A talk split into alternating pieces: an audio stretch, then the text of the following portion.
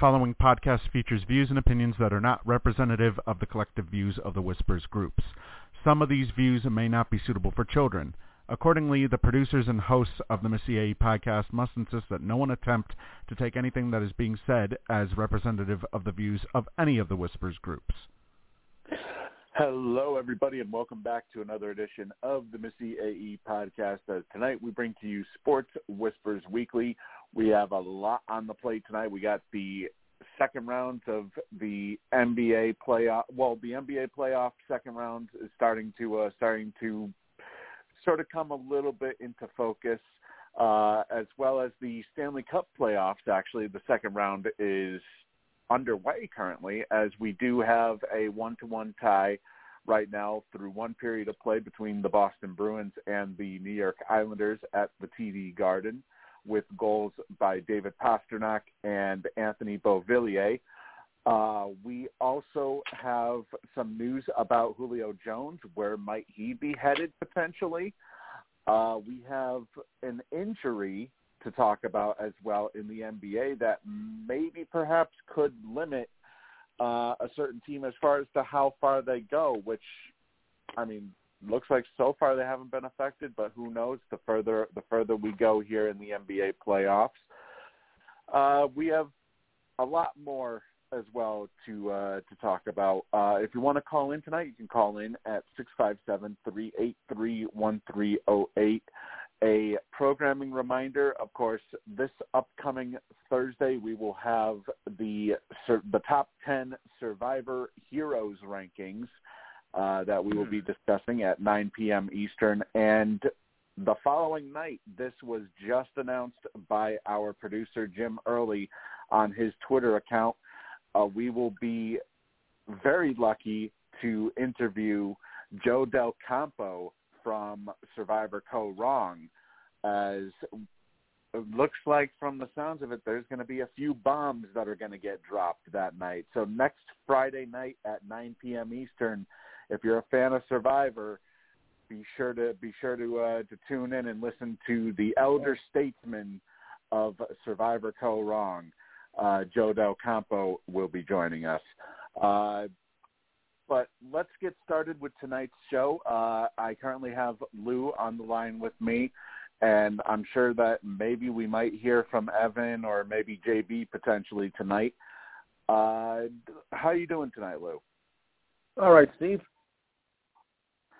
Well, uh, for, to start off the night, uh, I remember we asked this question last week, Lou uh, in regards yes. to the Stanley Cup playoffs, what may happen when it comes to the Canadian teams once yes. Amer- once Americans have to face off against Canadians. Well, according to Darren Dreger, he is claiming that a travel exemption is expected for the semifinals to allow American teams to go into Canada.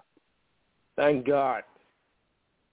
So that one, uh, like like I said, you know, they they've probably been working on it for quite a while, and you know, just uh, they're just starting to uh, make it official. The closer that they get, you know, to that time, which actually, if I look at the uh, stand, or if I look at the brackets, I should say right now that they have at least another round to go before that yes. takes place because obviously, of course, the uh, winner of Toronto and Montreal, which they're currently they're currently scoreless through two periods right now. Uh, if Toronto ends up winning Boring. tonight, they will take on Winnipeg. But if Montreal wins tonight, then we will have a game seven. I presume it would be Monday, maybe. Yes. Oh, I because I'm not, I'm not sure. I goofed.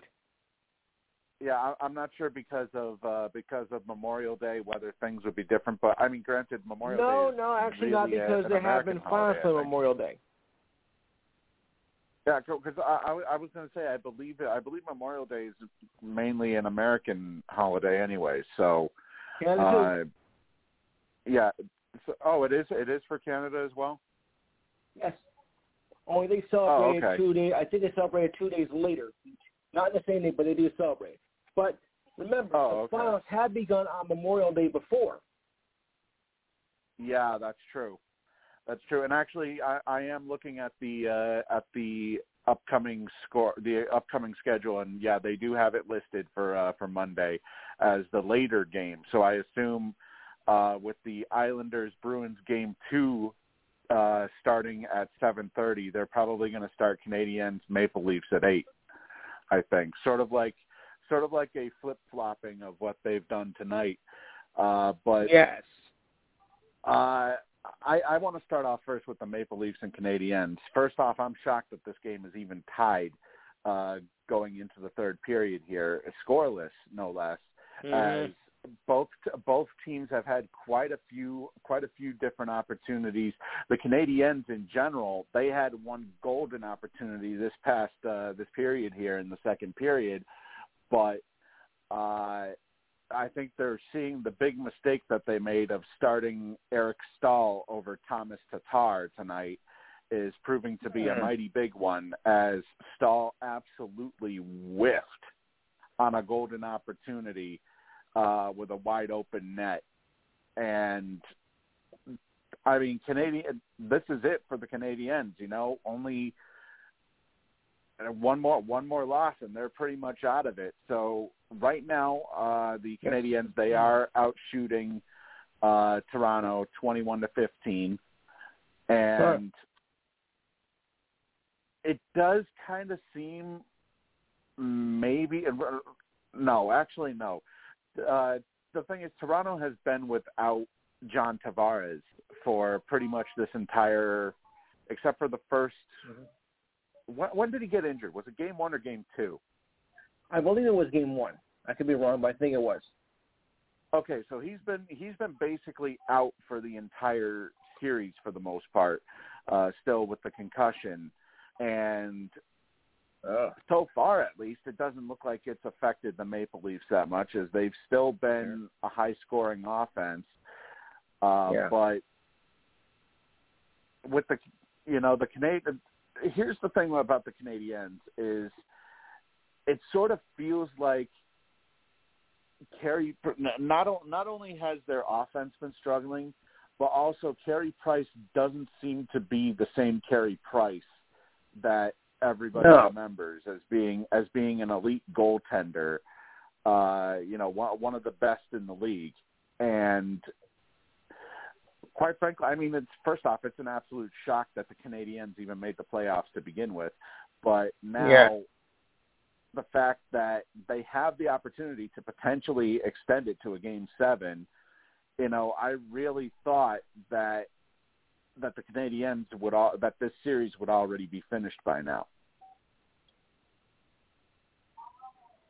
And it also raises the question too that they thought by getting rid of Claude Julien, you know, there would be a difference. Huh. There would be a significant difference, and the the Canadiens would so, would somewhat turn things around. But it doesn't seem to have been the case. As really, the Canadiens they were on they were on the uh, you know they were on track to basically be a fringe playoff team, if anything, under Julien, and it's kind of been pretty much the same thing here uh, ever since the coaching change.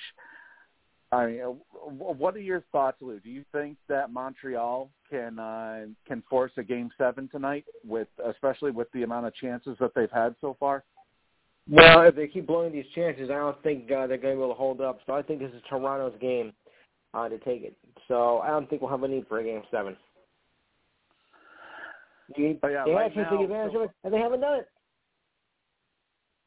Yeah, so far, uh, Toronto has been limiting limiting the amount of giveaways as they've only given up the puck nine times compared to Montreal's twenty. So Montreal is having a real tough time hanging on to the puck so far tonight. Yeah. Uh, however, they are winning. They are winning the face-offs, fifty-five percent to forty-five percent.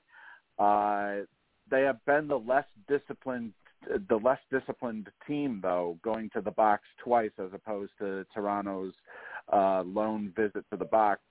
Uh, you know, I've been following the uh, the game. Well, I was watching the game uh, before the Bruins came on, but once the Bruins game came on, I was following in a uh, chat room on a on a uh, message board that I'm on for hockey, and yes.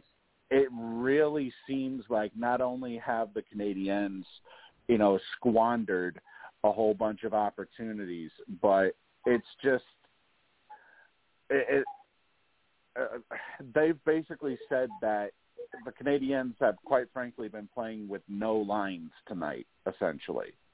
Mm-hmm.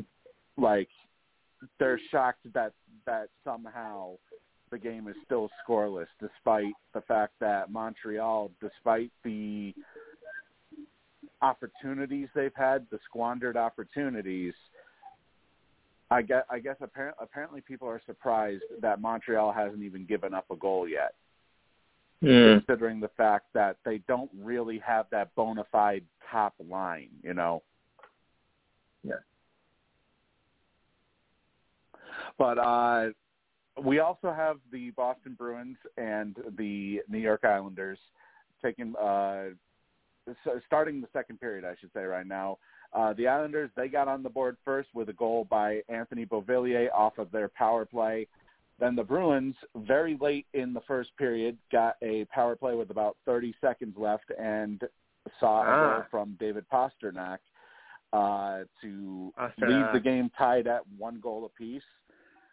Uh, the shots after the first period were 18 to 8 in favor of the Bruins.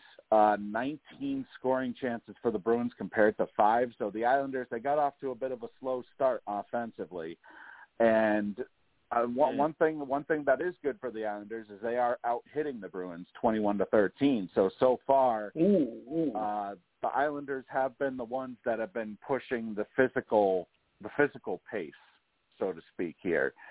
Um, and you know, I said this last week that between the Islanders and the Penguins, I felt it would be a much harder matchup for the Bruins to take on the Islanders as opposed to taking on the Penguins, which Mm. I was proven correct because uh, at this time last week, the Penguins were the Penguins were tied at two apiece with the Islanders, and Tristan Jarry gave up probably one of the easiest goals imaginable in in overtime uh, by basically passing to a wide open to a wide open Islander in front of in front of the very uh, in front of his very own net, which basically spelled spelled series over essentially for the uh, for the Penguins, even though they still had one more game to to potentially tie it up. Um, but yeah, yeah, you know, so far uh, we are definitely seeing a very even game. I believe, even though Yes. the shots don't really, even though the shots don't really tell that tale. Uh, I don't know. I don't know if you're watching the game right now, Lou. Uh, Flipping back and forth between the basketball game and this, but this, with this game here between the Sixers and the uh, Wizards is pretty much no contest. oh yeah, no. You know, I uh, Whoop and ass. that's a, you know that's a whole that's a whole other thing that we have to discuss too. Not only the fact that the Wizards are getting blown out in this uh, in this series, but also the fact that uh, you know the Wizards, uh, in particular, Russell Westbrook was the target of uh, of Yeah. some fans at the last uh, at the last game. And it happened also a day later uh, between the Knicks and the Hawks. uh, I believe Trae didn't Trae Young get spat at by a couple of uh, by a couple of Yes. Knicks fans, I believe. Yes. I mean, you, you know what what are your thoughts on on on on this, Lou? Because you know it's not not just that, but also we saw Ja Morant's family apparently get Yeah. threatened by a couple of Utah Jazz fans. Uh, Well, you know, Steve, this Jo- is nothing new. This is nothing new with fans getting rowdy and getting out of hand. I mean, on one hand, it's great to see fans back, but you know, we didn't come to see this. You know, fans getting all ticked off everything because they don't like what happened with one of the calls. So instead of just booing, he had they had to get a little more physical and do like throw things at the players and whatnot, and it just ruins the game altogether. I mean, we've always had that. I've been a victim myself of uh, getting getting doused with things uh, from another from another dumbass from up above. So it's nothing new. It's been going on for years, but the leagues need to crack down on these on these uh, incidents so they can so they can prevent from happening again. Look, if you, the old thing is if you see something, say something and have it reported so you can remove you can remove the dumbass, and hopefully it won't happen again. I mean, you know, when it comes oh, to this, exactly. I think the leagues are too soft.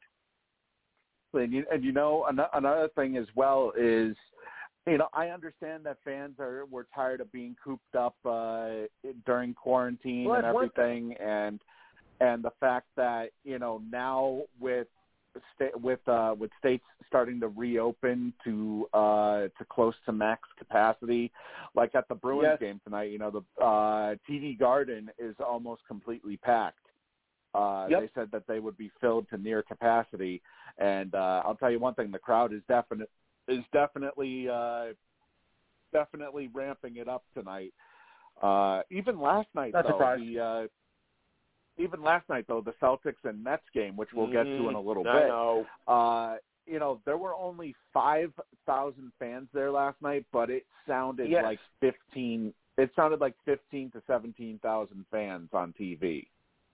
Yes.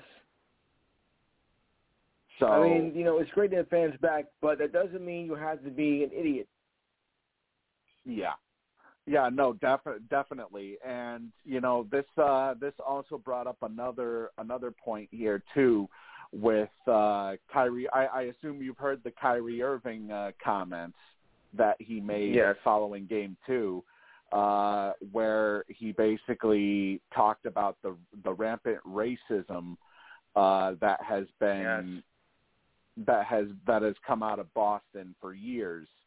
And apparently, uh, I find I find this kind of funny though, because well, I don't find it funny, you know, in the you know the fact that people are making racist comments. I'm not I'm not finding Yes. it that way, but I'm finding it funny that Kyrie says this now when during his time in Boston, he said, "Oh, I've never experienced any any sort of racist uh any any sort of uh, racism while I was here."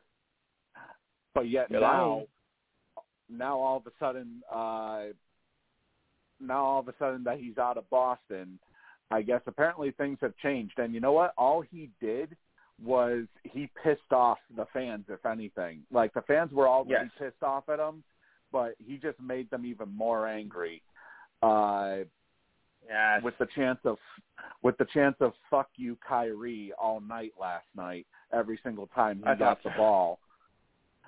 and yeah. uh you know, luckily there wasn't any you know, any racist comments or whatnot that were that were said. But what I found very interesting is instead of backing up uh instead of backing up the organization and backing up their own fans, certain members of the Boston Celtics actually agreed with Kyrie Irving. And you know it kind of makes you it kind of makes you wonder you know the i mean it's it's obvious though that you know not only is this happening in boston but i guarantee you it's probably happening in other arenas you know Oh yeah. this isn't something that is just exclusive you know to to boston but i just i find it kind of interesting that the players are taking the side of another player before they're taking the side of their fans or their organization Yeah. and you know if if if you're put if a player is putting out these these accusations and you know it's not just him but also uh Kevin Durant said Kevin Durant made a snide Yeah. comment also and said and he said oh the whole world knows this too or so- something along Yeah. the lines of that um you know it kind of it it kind of makes you think could this potentially uh defer could this de- how do i put this right or how do i how do i uh explain this um could this potentially divert players from potentially signing in boston regardless of uh I don't you know, think so. of what sport it is No. they'll find a way to come. Hey, you know, I want I want to say this about Boston. I, I should.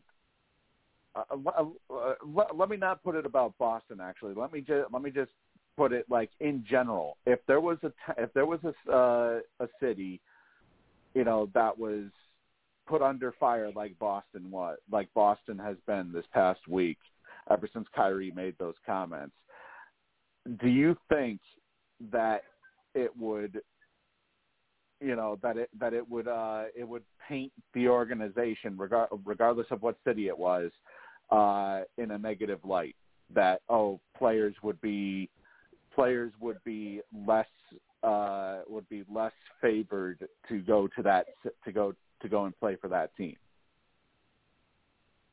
well it does leave a black mark on it but i don't think it's going to cause too much of an effect i mean it's it's all it's all over the place really and I don't think it's just going to, you know, just single anybody. So I, I don't think it's going to cause much damage. And the thing, the thing that that gets me too is the fact that literally every single team has been uh, has been fully supportive of the whole, uh, you know, the the fight against racism and everything. They did the whole Black Lives Matter thing, uh, right? You know, after after the George Floyd incident, they they stood by their players as well when players wanted to you know not play for uh in protest they stood by their players and everything and yet apparently you know now all now all of a sudden the picture is being painted like like it's the the organizations should be at fault for what their fans are doing yeah. They do got to take action, though. I mean, they do got to take. They do have to take action, yes. And actually, uh, it's funny that you mentioned that because the Washington Wizards fan who threw popcorn uh, on Russell Westbrook, and I don't know if he threw anything else. I, I only saw popcorn. Uh, That's he all. has he it's it's been mentioned that he has had his season ticket revoked and also he has been banned from the uh from the arena. As he should. Oh yeah, definitely.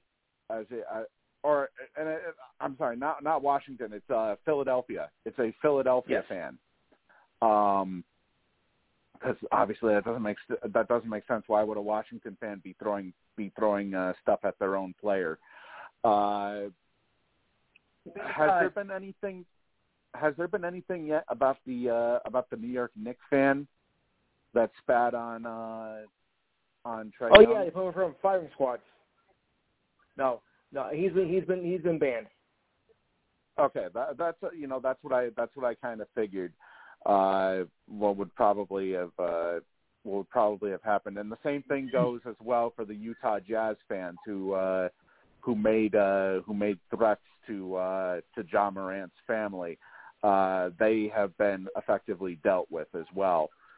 Um, you know, it's just regardless of what sport it is, there's no, you know, there's no spot for no. stuff like this to take place. I mean, I understand. I mean, I, I was now, I was on another show tonight, and a, a very interesting point came up. Um, well, of course, you've all heard of post-traumatic stress disorder.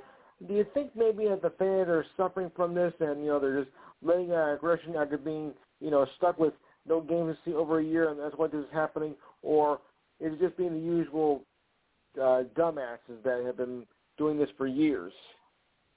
I mean, I wouldn't exactly call it PTSD, but I think it's yeah, more okay. of the fact that be, I think it's more of the fact that because America is finally free, or not just America, but Canada.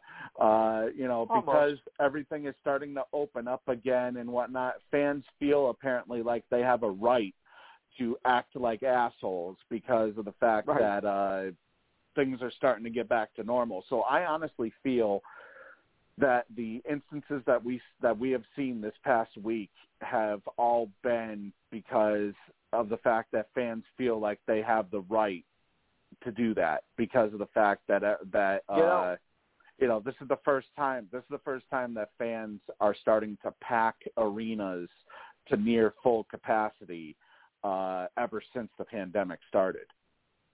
Right. I mean, look, But I get the point. You missed everything, everything. But under no circumstances do you do a ridiculous act like that. That's that I consider on the basis of, say, um, even though you're not a player, but unsportsmanlike conduct.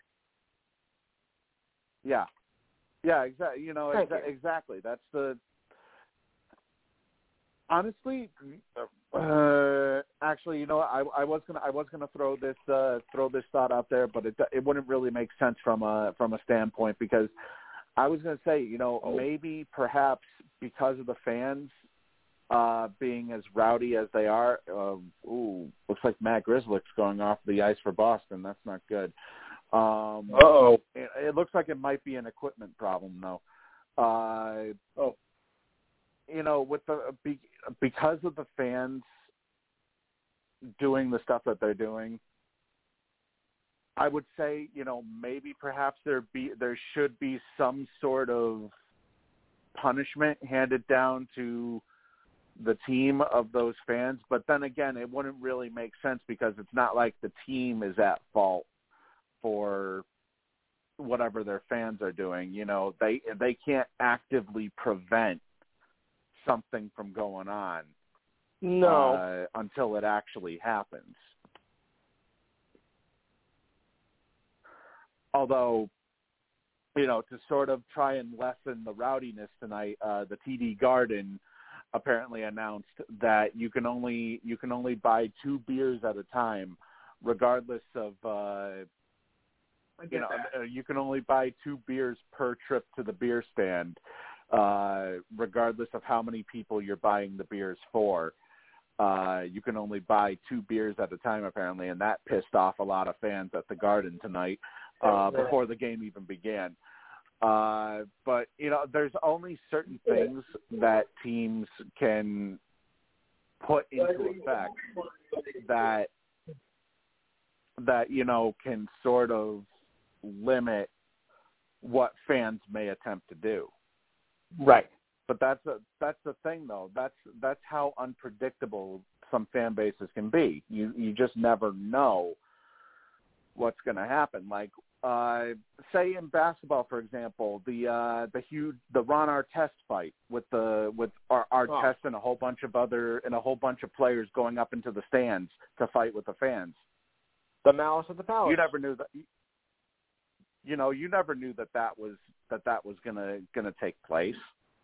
No. so i mean they can uh, teams can only do so much. I mean obviously you know these fans you know they may face charges. They may face uh charges from the police and whatnot uh for for doing what they do. It's it's a it's a really thin line because you know these fans they can they can always potentially uh file legal charges against the specific team as well depending on how they're on depending on how they're handled. You know that's why these that's why whenever whenever they're uh they're handing out punishments to these fans I mean, obviously, if it's if it's something you know like like spitting on a player, uh, where fans aren't supposed to get actively involved with the on the court Right. or on the ice product, uh, besides cheering, besides cheering and booing, you know, uh, or in hockey, the occasional throwing of the hats for a hat trick. Uh, you know, there's there's not really that much that teams can can do these these sort of events from happening. So, but to, to you know to keep to keep it simple though, Lou, uh, from from your original question, I don't think there's re- I don't think PS, PTSD is uh, really that Yeah. much of a problem because I wouldn't consider it PTSD. I would just consider it the fact that that fans feel like now that now that everything's going back to normal that uh you know they can and they've been cooped up for so long that Right. they feel that they have they feel that they have a license that they can do whatever the fuck they want, basically. Well, they can. Don't Exactly. Exactly. They can't they can't do whatever they want. They there's still rules. Yeah. And you know, I think we're sort of I hate to you know, I hate to drag politics into this and stuff, but I think we're sort Right, of seeing that kind of switch. We're sort of seeing that kind of switch on uh in terms of uh of uh philosophical ideas uh or phil- Uh-huh. you know, philosophical uh with how the country is currently run and everything and you know the fact that apparently now you know there isn't going to be a uh, commission set up for uh for the January 6th riot on the Capitol and stuff like that Yes. I think we're kind of seeing that sort of shift with the fans too, to where, you know, maybe perhaps people wouldn't normally act like this, but because of the fact that we just went through a whole pandemic and everything, uh, and the fact that, you know, things have, th- there's been a whole lot of change uh, in the way things are run ever since the pandemic started that you know fan, fans all of a sudden feel that they have the right to ex, uh, to express either their anger or or just to, just There cause other ways to trouble in any way anger. I mean, you don't have possible. And another goal by David Pastrnak. Oh. All right, Sandy. At least you got something going here. We got a two to one lead for the Boston Bruins on David Pastrnak's second goal of the game. I I, I oh, almost my I friend almost is happy. I almost went out of my chair as soon as that because I I You saw too. that wind up coming. I saw that wind up coming, Uh-huh. and it looks it looks like we have a goal by Toronto. I think. Let me see. I'm going back and forth. I yeah, I need to uh I need to double check here. No, but I no. believe Oh, maybe I'm reading the wrong thing then cuz I'm but on the you know, like play, I said I'm going I'm going by the chat room on my Oh, we uh, have a goal thing now. here, but we have a goal now from Montreal. Oh, okay. Yeah, yeah, you know what? Now now it's just coming down my uh, my chat log here now too. Corey Perry. A goal by a goal by Corey Perry here. And so Montreal, you know, this is this is huge for the Canadiens. Mm. Uh getting You a, getting a power Corey play Perry, goal right? here. Yeah, Corey Perry. I thought you said Katy Perry. Oh, oh, that's bad. Just a, just Uh, a joke. just Cor- a joke. A goal by Corey Perry here, and it's huge for for the Canadiens because you know obviously this is uh, this is an an elimination game here. Uh, Yes. you know they need they need a win in order to stay in it. Um, but and you, you know like, like I like I said here, ooh, ooh, wait a minute, this might be a challenge called because apparently Tyler Toffoli was in the crease when the goal was scored, so maybe perhaps they Where's might Brett be challenging need it. him. They might be challenging it, but it does currently read right now that it is an unassisted goal by Corey Perry on the power play. Where's Brett? Uh, You need him, as it's True. And you know what? Speaking of Brett Hull, let's go into the other playoff series because uh, Brett Hull, if I remember correctly, he was a huge, he was a legend for the St. Louis Blues, and you know that uh, what we talked about last week about how uh, Craig Berube, the Stanley Cup winning head coach of the St. Louis Blues, started bitching and moaning about how uh, how the referees Yes. weren't giving weren't giving St. Louis a fair shake. Well, St. Louis got their asses kicked again in Game Four, so maybe spend less attention on the referees and more about how you can improve your offense. Maybe. Uh, yeah, that would be a start. But the thing is, though, he was a legend for St. Louis, but he won it for Dallas. Yeah, that's that is correct. Yeah, he did win it. He did win it for Dallas uh, during his playing career, but uh, he was triple overtime. He is, but he he is known as a St. Louis Blues legend as well. Um, I mean, hell, they wouldn't stop talking about him during the 2019 uh, Cup Finals between right. uh, St. Louis and Boston. Um, they got it. But Colorado, they advanced uh, kind of like we No figured. surprise.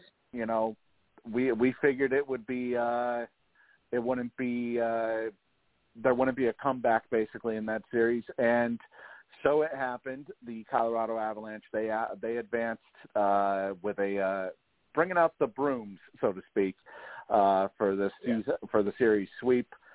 Uh, they will face the Vegas Golden Knights, who went to seven games with the Minnesota Wild. It kind of looked like maybe perhaps Minnesota might have the series, but Vegas just absolutely exploded in Game Seven.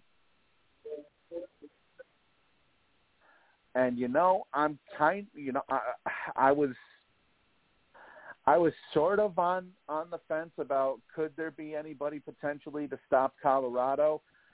You know, we we said it might be Toronto. I'm kind of thinking it could potentially be Vegas too.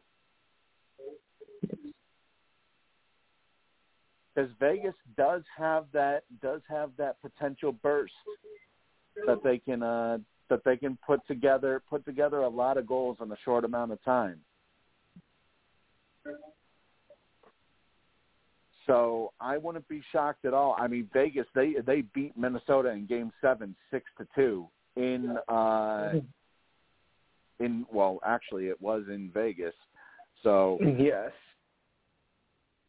you know they be apparently the NHL they put the uh the winning team first as opposed to okay who uh you know who's hosting who's hosting which game uh Right.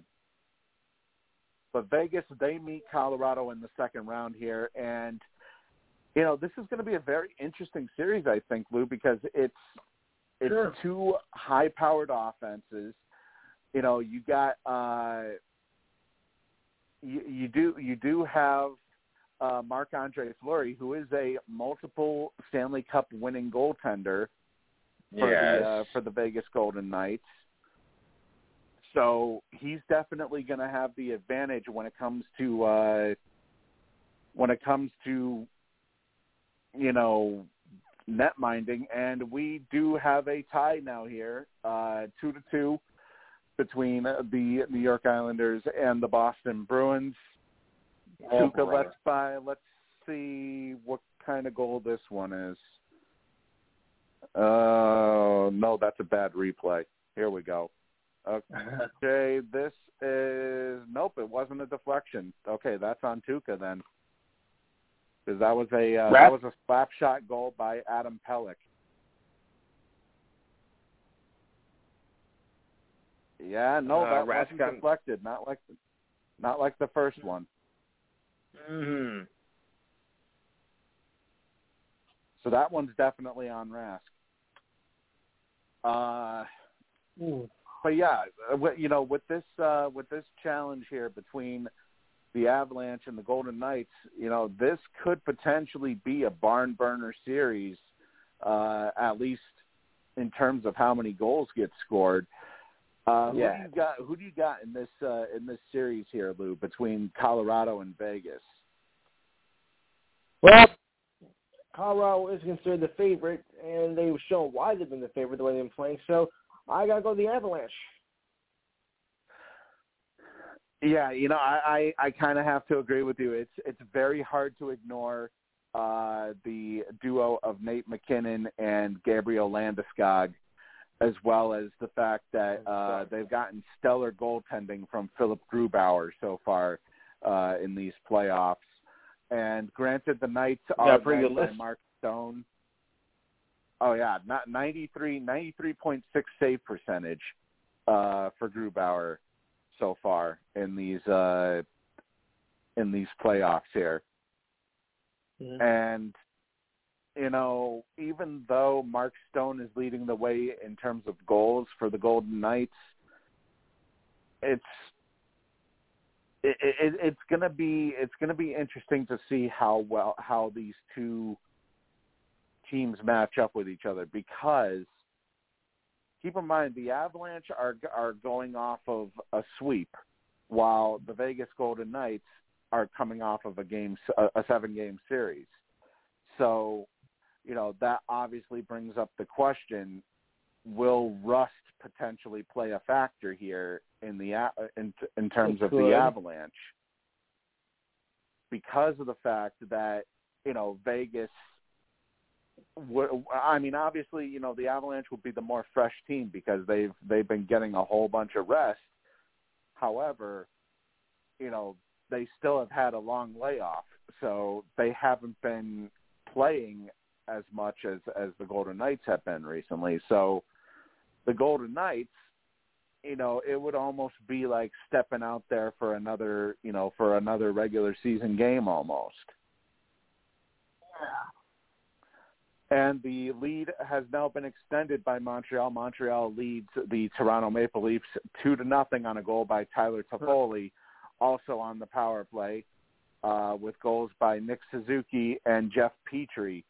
So Montreal, with about 12 minutes left to go, assuming they can hold on to this, it looks like we are heading to a game seven in Toronto.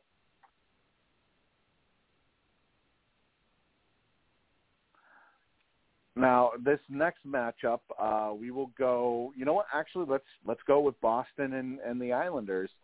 The game is tie, game one is tied up right now, two goals apiece. Uh, we know that Boston, ever since they ever since they acquired Taylor Hall, you know they've been a much yeah. different team. They they got by the uh, they got by the Washington Capitals in five games, which I will say that was kind of shocking. I kind of thought that uh, it would go to at least six or seven games, but I did okay. think I did think that Boston would still be able to pull pull through with the with the series win. Um, the Islanders, you know, obviously they they are riding the uh, the hot stick right now of uh, of Ilya Sorokin, the uh, the uh, young rookie in net. So we have you could you could kind of summarize this matchup as the old veterans against the young studs. Yes. In uh, in ter- in terms of uh, the veterans being the Bruins, the studs being the young studs being the New York Islanders. Uh, how do you see this series going, Lou? This is a tough battle. I mean, both teams I think are evenly matched um, they are kind of they are sort of rivals and whatnot. Uh, I am going to take the. Um, I'm going to be the odd man out and go with the Bruins. I think it's going to be you know a tough series. I wouldn't be surprised if it won seven games. I agree with you. I think that if it does go seven games, I think it'll be the Bruins. Um, you know, it's just hard. It's it's hard to tell considering the fact that you know, so far, so far, one of the goals tonight has been off of a deflection by the Islanders. Mm-hmm. I think, I think a lot of it is going to depend on how well the Bruins can limit the clean chances that that New York gets. If they can somehow limit the clean chances, because so far in this playoff, Tuukka Rask hasn't given up a lot of clean goals. You know, a lot of them have been deflections right. or redirections. Uh, you know, pucks mainly pucks that he hasn't seen.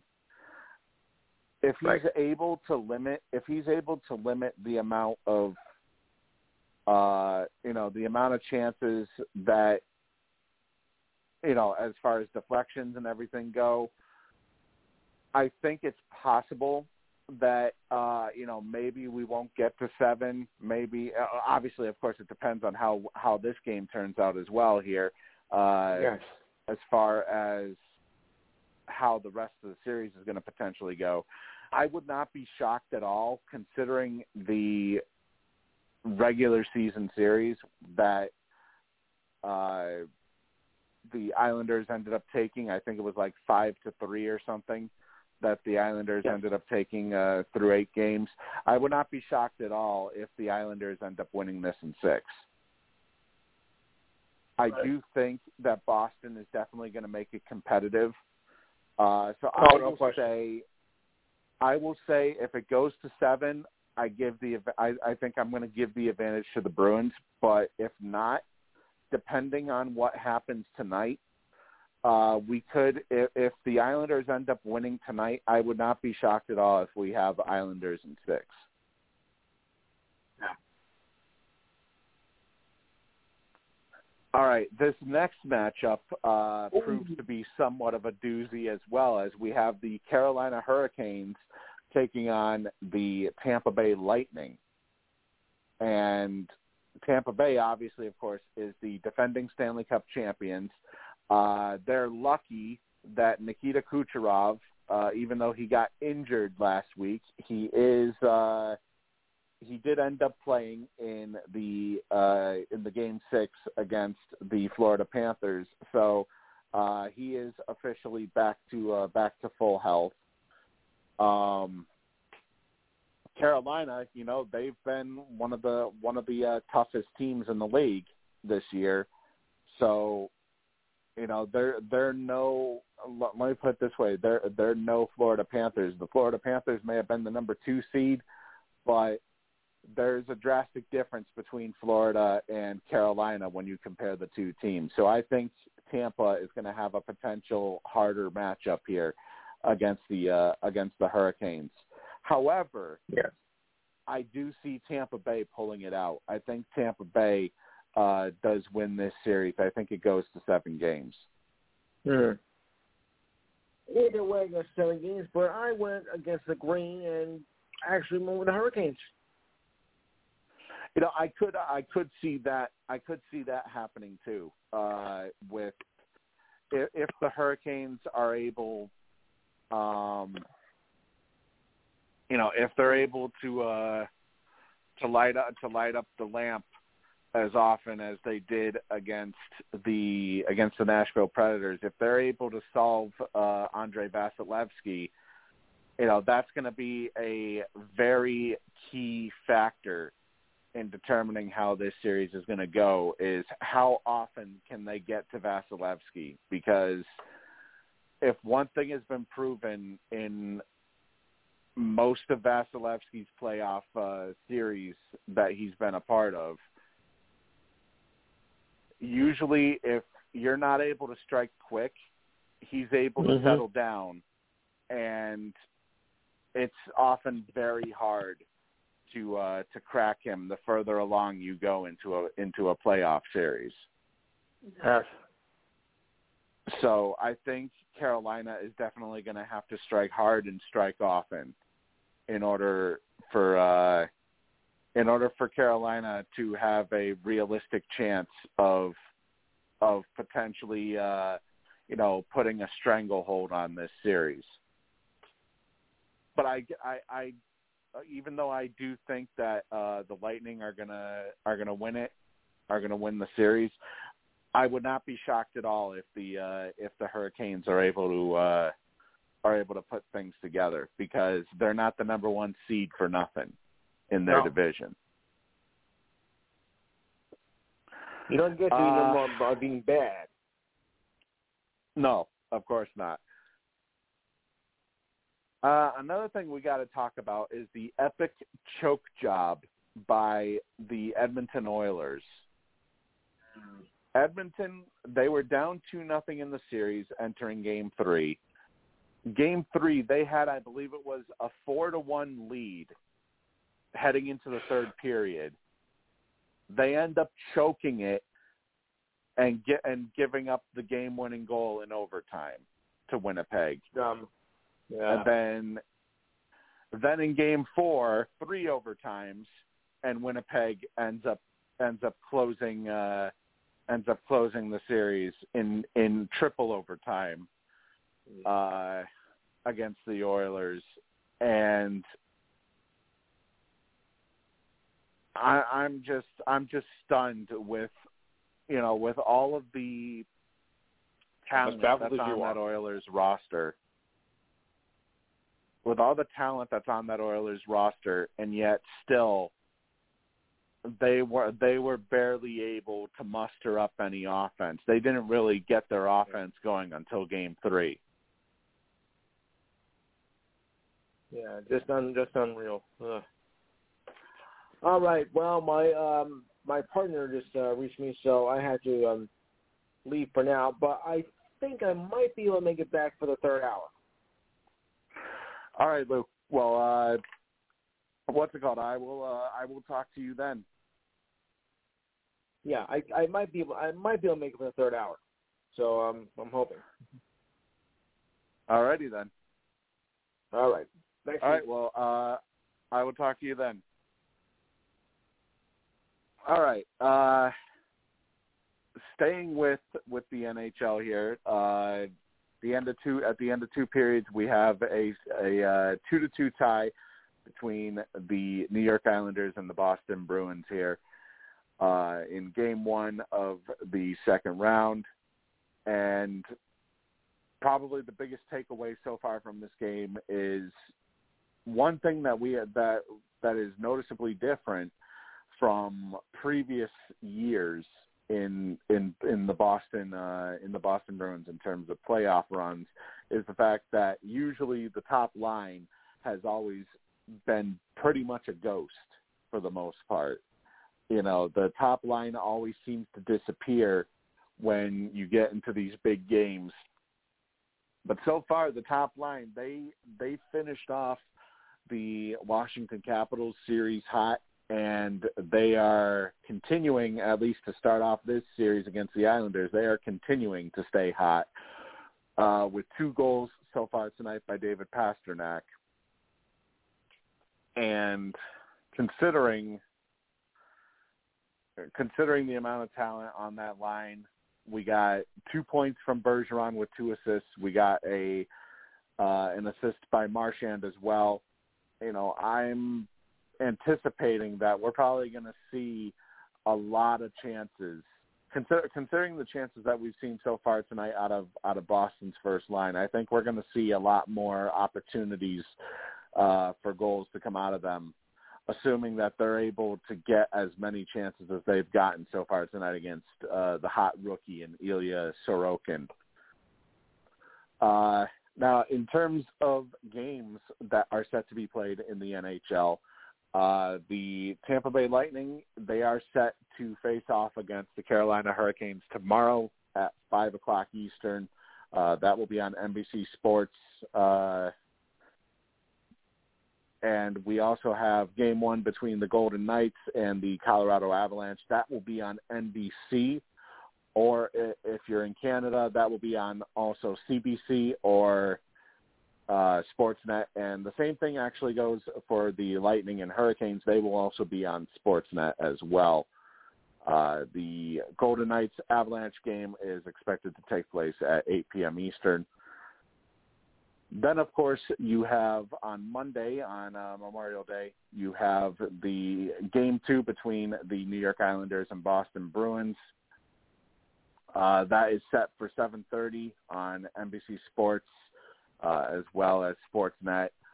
And if necessary, which it seems like at this point, assuming the score holds here, you're probably looking at a game seven between the Montreal Canadiens and Toronto Maple Leafs. Although the Maple Leafs have come back with a goal here uh, at the uh, 11:35 mark by Jason Spezza uh, with a assist to Alexander Kerfoot here unless Montreal is able to tie it up in the last seven minutes or so here, we're probably looking at a at a game seven set to take place in Toronto on Monday.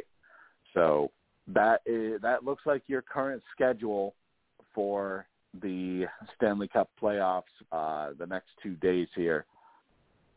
Heading over to the NBA, we have three games currently in the books today.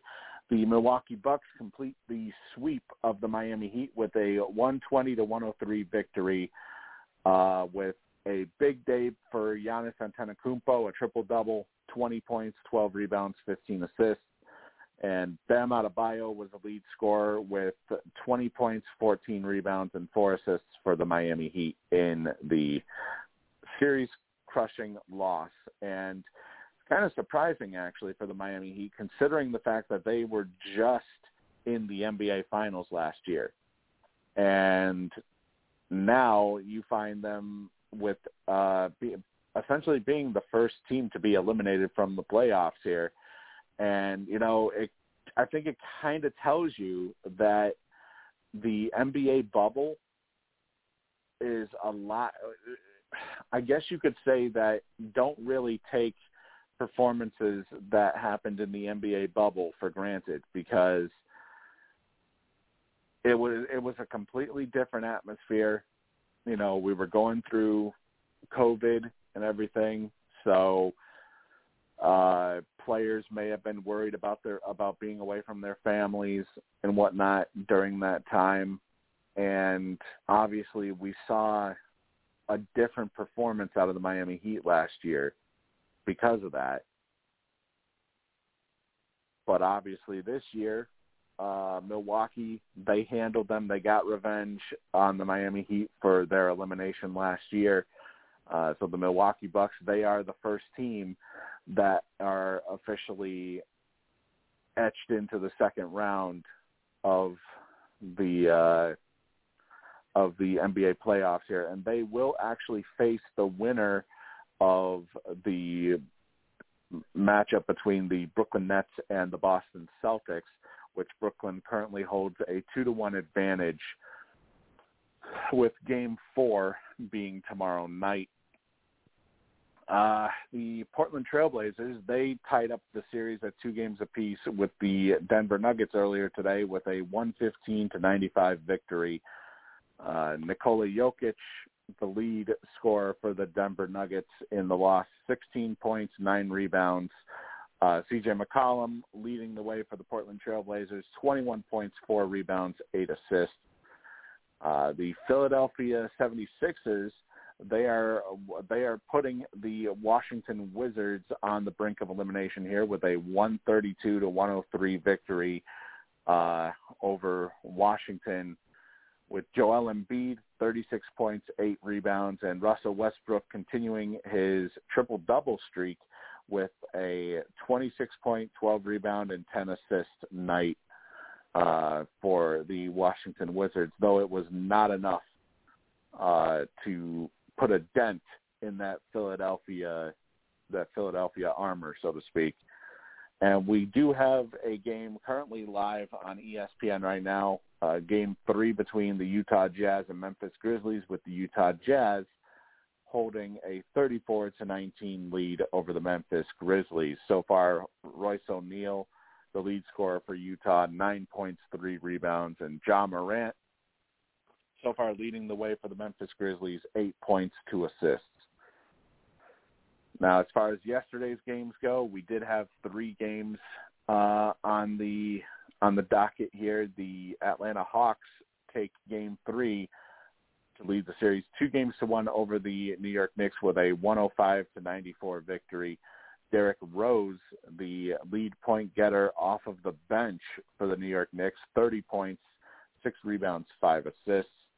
Trae Young led the way for the Atlanta Hawks with a 21-point effort as well as 14 assists for the double-double. The Boston Celtics, they finally got on the scoreboard here with a 125 to 119 victory over the Brooklyn Nets. James Harden with 41 points, seven rebounds, and 10 assists for the Nets, but it was not enough to best Jayson Tatum with 50 points, six rebounds, and seven assists for the Boston Celtics. This is Tatum's fourth game of at least 50 points within the last 40 days, the, the last 40 plus days. How impressive is that? And here, here we had fans wanting to potentially offload Tatum and try and get what they can get for him and the same thing goes with Jaylen Brown too. Imagine what type of series this or how uh, how close this series could potentially be if Jaylen Brown wasn't out injured. I mean, granted, the first two games, the first two games were blowouts, and this game was relatively close. We could have had potential close matchups here in the first two games if Jaylen Brown was was still healthy.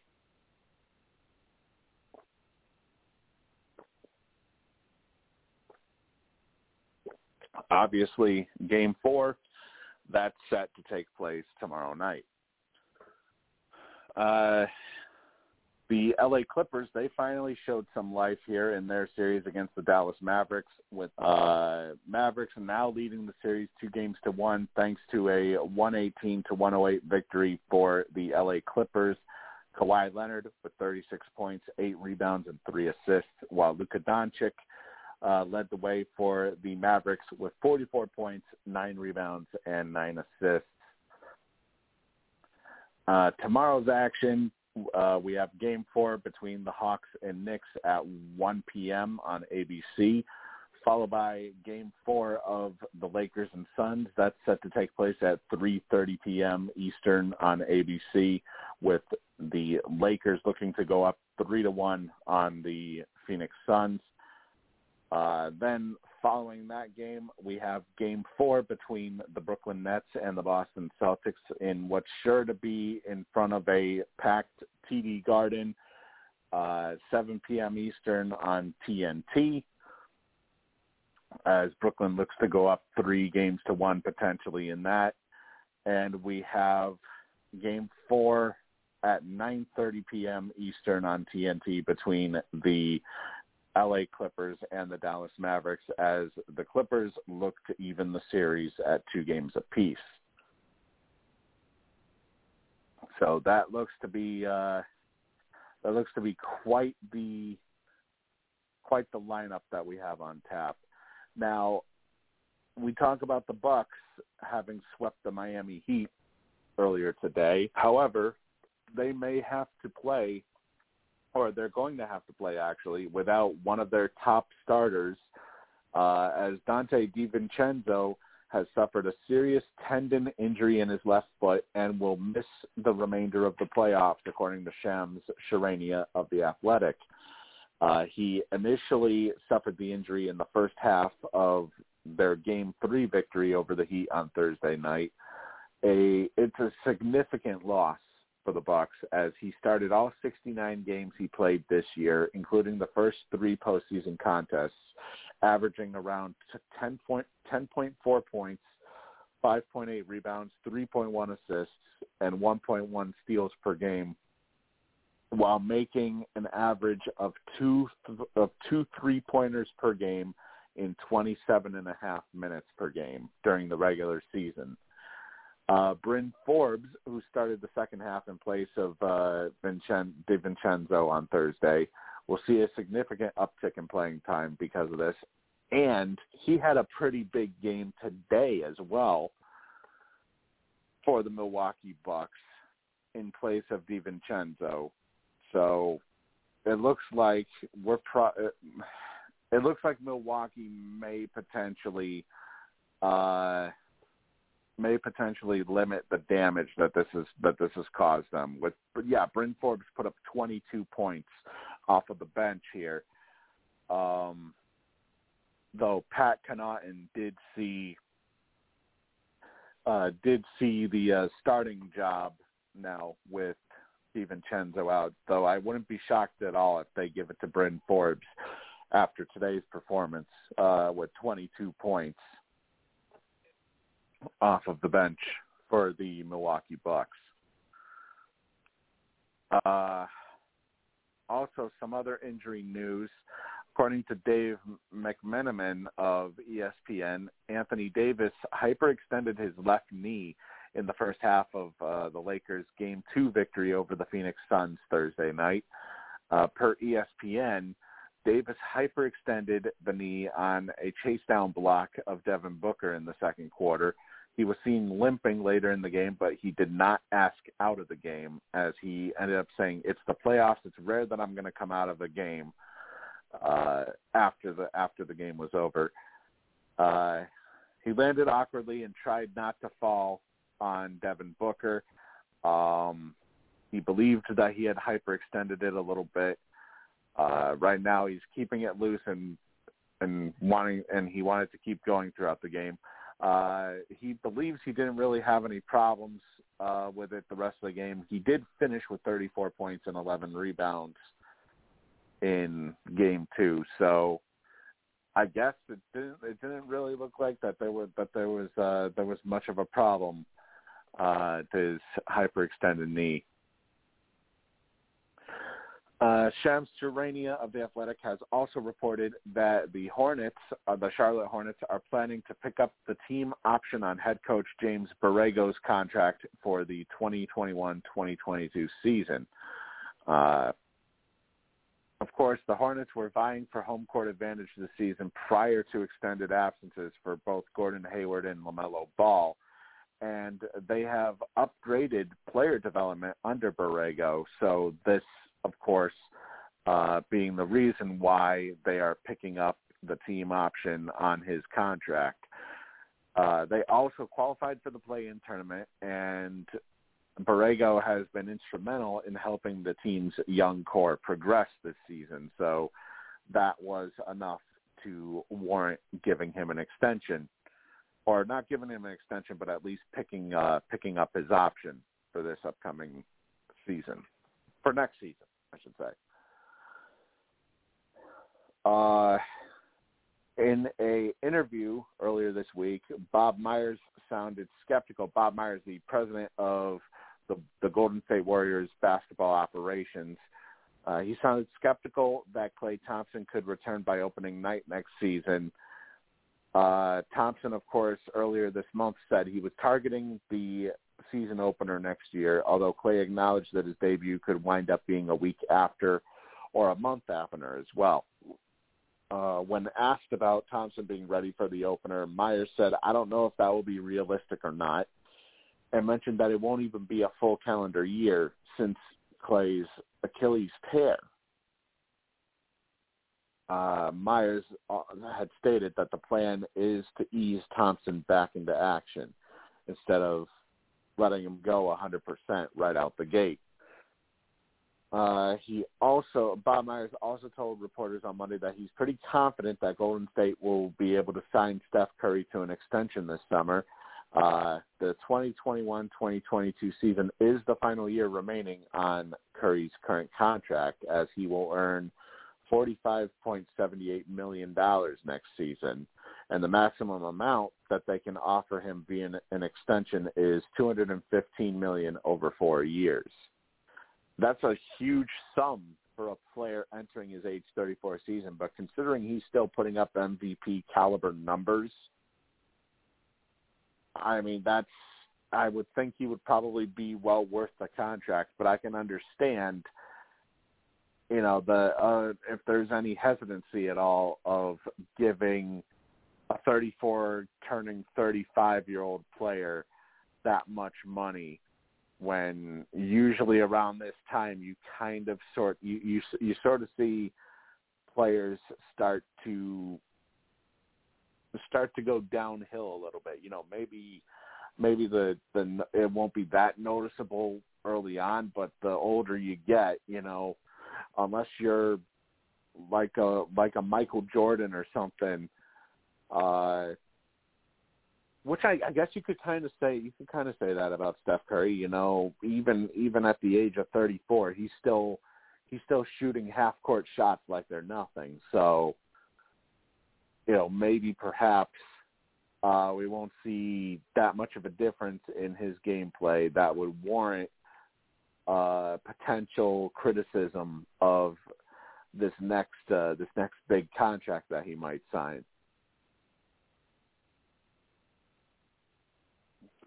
But we'll see. Period is underway right now between the Islanders and Bruins, currently tied up at two apiece. So we will see uh, how that how that goes for the rest of uh, the rest of tonight's matchup. The shots are 30 to 12 in favor of the Boston Bruins heading into this final third period here in regulation. Uh, also, more NBA news. Jeremy Lin has said that he intends to keep playing basketball professionally, and he is preparing for next season while evaluating his options. Uh, he lit it up in the NBA's G League this past season, po- posting averages of 19.8 points per game, along with 6.4 assists and 3.2 rebounds per game, along with 2.2 triples.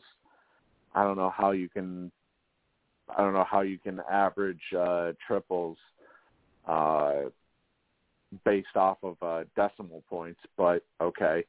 Uh, as well as 0.9 steals, 0.4 blocks, and 3.7 turnovers per game. Something he may want to try to limit there in terms of turnovers on 50.5% shooting. But he never received a call up from the NBA despite these numbers this season.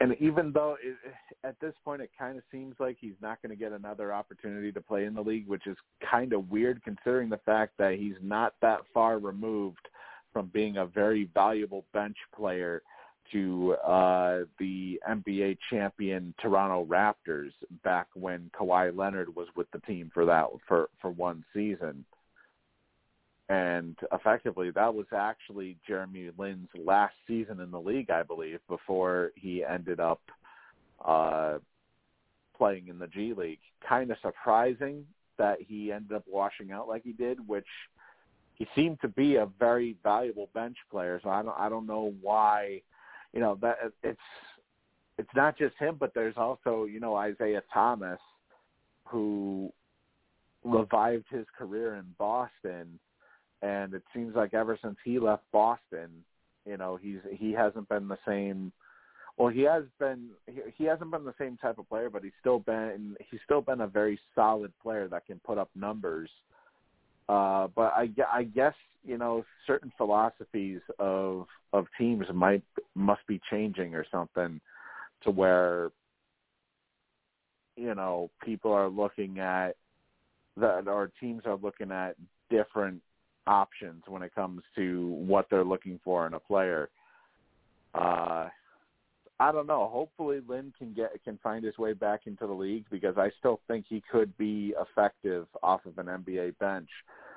Maybe the Boston Celtics might want to look at him, considering how uh, considering how how desperate they've been for scoring from from their bench this year, which has been improved, but I still feel Boston needs at least one more piece for the bench in order to in order to be at least an effective team, at least better than a 500 team. All right. Uh, there were also NBA awards that were handed out.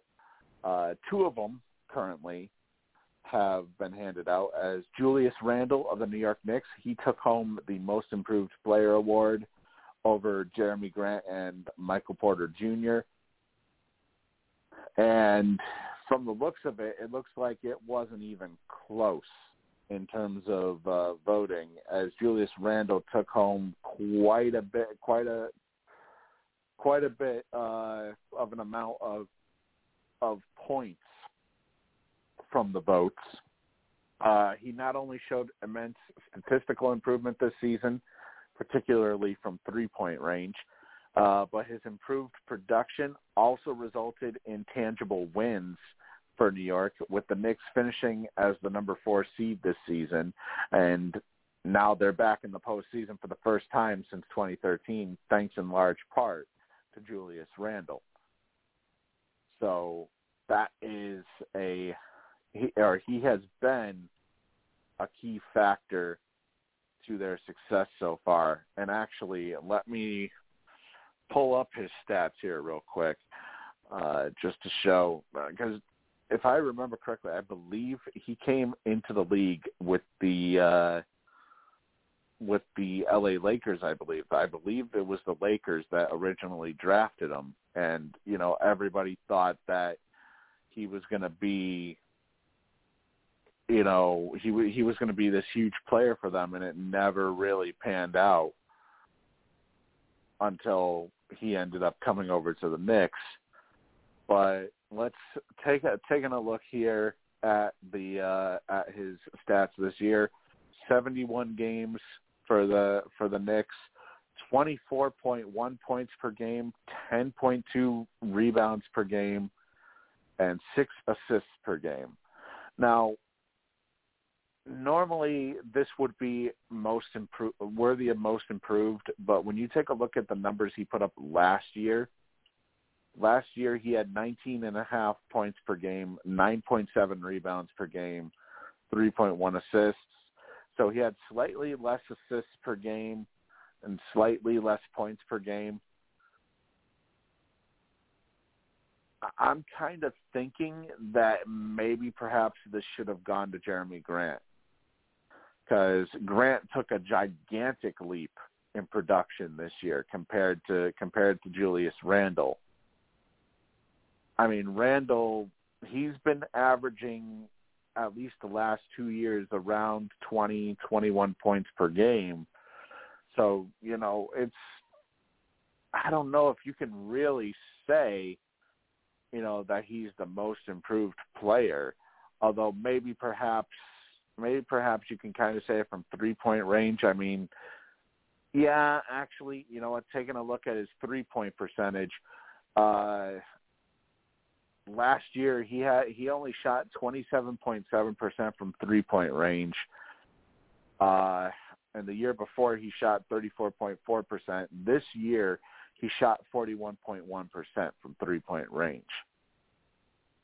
So that is a pretty drastic improvement for for Randle.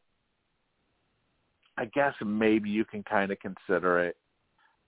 You can kind of consider him uh you know the the three point improvement being the reason why Randle took home the uh, the award instead of Jerami Grant for the uh, for the Pistons here. Uh, Jordan Clarkson, he was named the sixth man of the year, um, as it was announced on TNT by his own teammate Joe Ingles, who ended up uh, who was one of the other finalists for the award during an interview, he uh, Ingles ended up giving him, presenting him the award, uh, becoming the first member of the Utah Jazz to ever win the uh, the Sixth Man of the Year. Uh, he beat out Joe Ingles as well as Derrick Rose of the New York Knicks for the award. Uh, he led all regular reserves in scoring with 18.3 points per game including 240 spots off the bench this season. Um, so yeah, that's definitely that's definitely a deserved win for Jordan Clarkson for the Utah Jazz. As he's definitely been one of their more valuable players off of the bench this year. It's uh it's a it's a far cry from his uh, from his days in L.A. That's for sure. By the way, before I continue here, a reminder for uh, for any fans of Survivor. Uh, we just did the top 10 males, top 10 females, and this past Thursday we did the top 10 seasons of all time. Uh, Thursday, we will be doing the top 10 heroes spanning from both men and women. Uh, the top 10 heroes of all time. And we have a goal by the Boston Bruins here uh, to set up to take a three to two lead over the New York Islanders. But yeah, we did. We are now doing the top 10 heroes of all time uh, this upcoming Thursday night at 9 p.m. Eastern. And the very next night, we will also uh, be very lucky to have from Survivor Kaoh Rong, Joe Del Campo, as he has quite a few bits of information to deliver to us, from what I've uh, from my understanding here. And yeah, it looks like uh, looks like a looks like a few bombs are probably going to get dropped. So if you're a Survivor fan, that's definitely something you're going to want to tune into. You're going to want to tune in for. Uh, so once again this this upcoming Thursday and this upcoming Friday, uh, each at 9 p.m. Eastern. And a reminder, you know, maybe maybe uh, you don't know where you can find us. You can find us at blogtalkradio.com slash Missyae, or you can find us on iTunes or Apple Podcasts by searching for Missy uh, for searching Missy AE. Uh, subscribe. You'll get access to not just uh, not just the Sports Whispers weekly podcast. You'll get all of our Big Brother, Survivor, and Amazing Race interviews, and also the upcoming Big Brother recaps that will be done by myself and our primary host, uh, Melissa Hunt Hillstrom, uh, who uh, obviously you've heard from on all of our previous shows uh, that we have done this year. Uh, she'll do she, she'll do really good as the uh, as the primary host for the Big Brother uh, recaps this year. So uh, we do not have a a scheduled uh, a scheduled uh, day yet. We're thinking it might be Fridays, but we're not sure. Uh, so if you're a Big Brother fan, uh, be sure to stay tuned to uh, blogtalkradio.com slash Missy AE. We will have an update for the uh, the Big Brother recap pods when we uh, when we have the opportunity to provide that update for you guys. Um, I do know we will be doing probably a cast assessment, probably to start out uh, uh, before the season starts. I believe there's only about like 30 some odd days left, I think, until the season starts. So it should be interesting. Uh, oh yeah, this is uh, this is something here. Um, Phil Mickelson last last week became the oldest winner of the PGA title with a victory over two-time champion Brooks Koepka uh, with a victory last week in the PGA Tour. Man, winning it, winning it at the age of 50 being the oldest major champion ever at 50 years, 11 months, supplanting Julius Boros, who was the oldest winner uh, since 1968 when he won uh, when he won at 48 years old 48 years old and 4 months uh, when he claimed the 1968 PGA title. Uh, this is Mickelson's second PGA victory in, tw- in 29 appearances, where he last won it in 2005. Uh, his sixth major title in 113 major starts, and his 45th overall PGA Tour win in 644 career events. His first win since the 2019 AT&T Pebble Beach uh, 46 starts ago and he claimed the Wanamaker Trophy as a pre-tournament 300 to 1 underdog. And entering the final frame, he was 13 to 4 when it comes to odds. Uh, and he also records his 39th overall top 10 finish in a major, his first since his solo second uh, at the 2016 Open 17 uh, at the 2016 Open 17 major starts ago. Uh, after kicking off with a 70-69-70, he led one over over Koepka, and after going out in an even par 36 with three birdies and three bogeys, he led by two at the break. Uh, he came home in one over 37 with two birdies and three bogeys, wrapping the historic win with a routine two-putt par at the 72nd hole from 16-1 after a brilliant approach from the rough 176 yards away. For the week, he tallied 22 birdies against 14 bogeys and a double and ranked number one in total birdies and strokes gained as well as tee to green with 12.903. Uh, his last Sunday featured five birdies versus six bogeys on seven fairways, seven out of 14 fairways, and 11 greens in regulation, gaining 0.848 strokes tee to green and losing 1.181 on the green with 30 total putts. But he did not need any but any putts on the par three fifth, where he holed out from a green side sandy area from 54 uh, for birdie two, a shot that steadied a shaky beginning, and a shot that will be replayed for decades to come. And I got to tell you, that last shot that set up the that set up the uh, the putt to win it, mwah, magnifique. It was brilliant. Probably one probably one of his best shots uh, that he's done in quite a while speaking of uh, speaking of Phil Mickelson, uh, he is actually set to team up uh, with Tom Brady once again for the match, as uh, they will team up to face off against Aaron Rodgers uh, and Bryson DeChambeau. Uh, this will be on July 6th on TNT.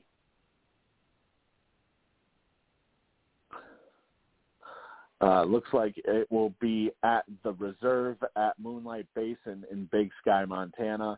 Uh, this golf round will be at 5 p.m. Eastern on TNT. Uh, Feeding America, it says here, will be one of the featured charities during this matchup. It will be the the fourth rendition of the match and the third to be a charity event involving both golfers and other athletes.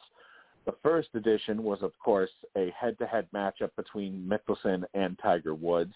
The second was uh, one of the few sports events that took place last spring. It raised $20 million for COVID relief as uh, Woods and Peyton Manning defeated uh, Mickelson and Tom Brady by one hole.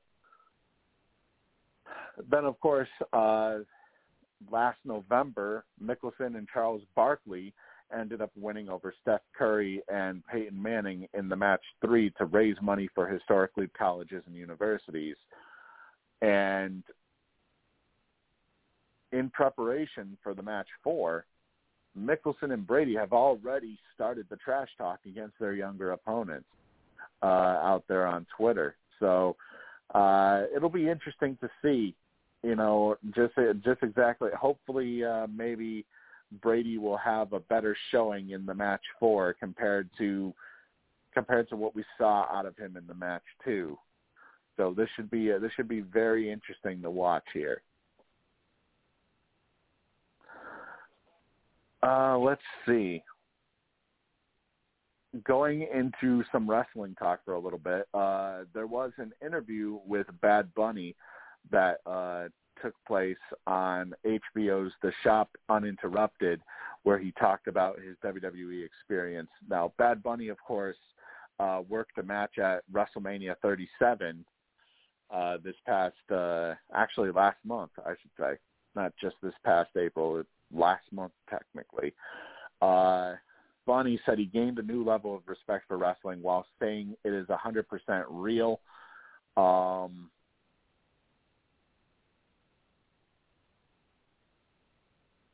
I mean, it's you know it, it, it's it's not you know it's it's not really much of a shock that Bad Bunny you know is one of the uh, he, he's a he's a diehard wrestling fan. Apparently, he has been for years ever since he was a kid, and uh, you know usually as we know with with celebrities usually there are some celebrities who don't take it seriously but from all indications, sounds like Bad Bunny took it ser- serious enough to where he actually earned the respect of quite a few wrestlers, uh, including two legends. Uh, he earned the respect of The Undertaker. He earned the respect of Triple H. Um, Undertaker said on Twitter, well said at San Benito. You did us all proud at WrestleMania. Hashtag dead man approved. Uh, apparently, he was working. Um, he was working with uh, Norman Smiley, Adam Pearce, and Drew Gulak to prepare for this matchup at the. Uh, I assume it was at the Performance Center where where uh, you know he uh, he did his preparations. And Aleister Black actually commented on it and said that him and Bo Dallas were there for his first day. Uh, Bad Bunny came prepared, came to observe, listen, and partake. Not once did he give up. Not once did he complain. Uh, dude is a hard worker in every aspect of his life. Completely understand why, as an artist, he is so successful. No cutting corners anywhere. Um, and he also said every week he showed up when we were also there. Also commented on this and saying Sam uh, at San Benito, which is Bad Bunny's uh, Twitter Twitter tag, uh, dedicated the time, effort, and passion necessary for a world tour into his performance at WrestleMania. And he's not only a lifelong fan of our business, but a member of our WWE family who earned all of our respect along the way. And I got to say, you know, it, it really showed with his matchup. Uh, you know, his uh, team up with um, with Damian Priest to face The Miz and John Morrison for a celebrity who's wrestling who, who doesn't really have an athletic background. You know, they're they don't come from another sport, and you know they're wrestling their first match ever, especially at the biggest event in wrestling history at WrestleMania. For Bad Bunny to put in the effort like he did and really impress uh, wrestling legends like Triple H and The Undertaker. I mean, it's it's one thing when you when you impress a wrestling legend, but when you impress maybe the biggest legend of them all in The Undertaker, that really says something about about the type of performance that you that that you put in not just in preparation but what you put in on the actual show and it's it's very very hard to gain the respect of the Undertaker. Uh, if you've listened to any of any of the interviews that the Undertaker has given over the years, uh, you know it's very he, he's he's been pretty much up until his retirement. Uh, he had been the locker room leader for the WWE for many years, and just the fact that the fact that he was impressed by Bad Bunny for for it being his first WrestleMania, or um, not just his first WrestleMania, but being his first actual match in a wrestling ring, that tells you just exactly how focused Bad Bunny was in trying to put together, you know, and how serious he was taking everything uh, the fact that you're able to impress a legend like the Undertaker uh, that quickly, because you know a lot of people when they see a celebrity getting involved, everybody thinks you know, oh, this is just Vince's way of uh, you know trying to basically get WWE into the spotlight by obviously, you know, when Bad Bunny was the 24/7 champion, they had him uh wearing it on Saturday wearing the belt on Saturday Night Live. They had Bad Bunny uh bringing the belt, I believe, to the Grammys. I, I believe uh, uh he he wore the belt to, you know, he wore the belt basically outside of the WWE outside of his WWE appearances and stuff like that and obviously, you know, that gets uh, that gets outside eyes being put on the WWE. You know, uh, basically spreading, um, you know, ba- basically spreading uh, awareness, essentially, for the WWE, trying to get more fans uh, involved with the current product. So that usually when they bring a celebrity in, a lot of people think that that's basically Vince just trying get more eyes on the company. But for Bad Bunny to come in and do what he did, I mean that just takes it to a whole new level. And we have a hat trick for David Pastrnak here as the Bruins with four minutes four minutes ten seconds to go against the Islanders. They now lead by two goals thanks to a hat trick by David Pastrnak. And Lou, oh, Lou actually just got disconnected. Uh, so he is hopefully he is going to call back in here. Um, wow. You know, I was I was expecting a I was expecting a close matchup, but uh, Lou, you are now officially back on the line here.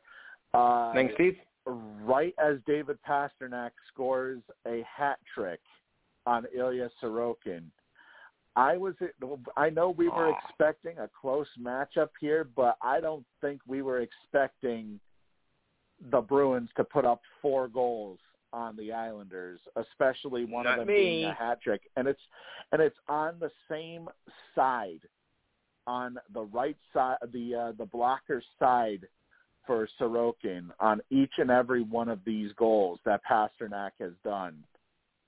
Um, I think the Islanders may have a problem. Just like Houston.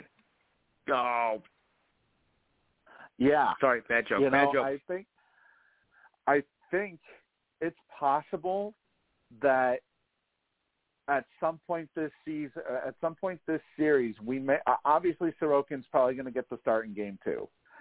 Uh, yes. I think at some point this series, if Boston is still continuing to crack Sorokin, we may see the Islanders go to Varlamov at some point this series.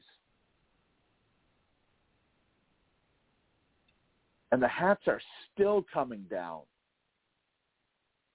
Must have been some hat trick. Uh, they are yeah they are still they are still coming down from the from the uh from the crowd here it's nuts you know but like I like I, I mentioned earlier I mentioned earlier how you know we we would expect a huge crowd for it being Yeah. the first game of for it being the first game where uh you know there's no longer those COVID-19 restrictions and Correct. that it would be it would be near full capacity. But my God, uh, this crowd is definitely has definitely been rowdy. And you know you know what this is this is going to bring up a uh, a point that I wanted to uh, I had forgotten for some reason, but um, I wanted to bring up earlier. Pierre McGuire of NBC Sports said one of the hmm. big things that New York is going to have to do in order to silence the crowd is to either get a big hit or a big shot on goal Oh yeah. on. Now, here's what doesn't make sense. A big hit is going to get the fans going.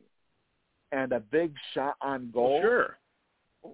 A big shot on goal could potentially lead to a big save, which would then get the fans going. As we saw, we saw from these little saves that were being made, the fans immediately started chanting Tuukka like they usually do whenever he makes a Yeah. big save.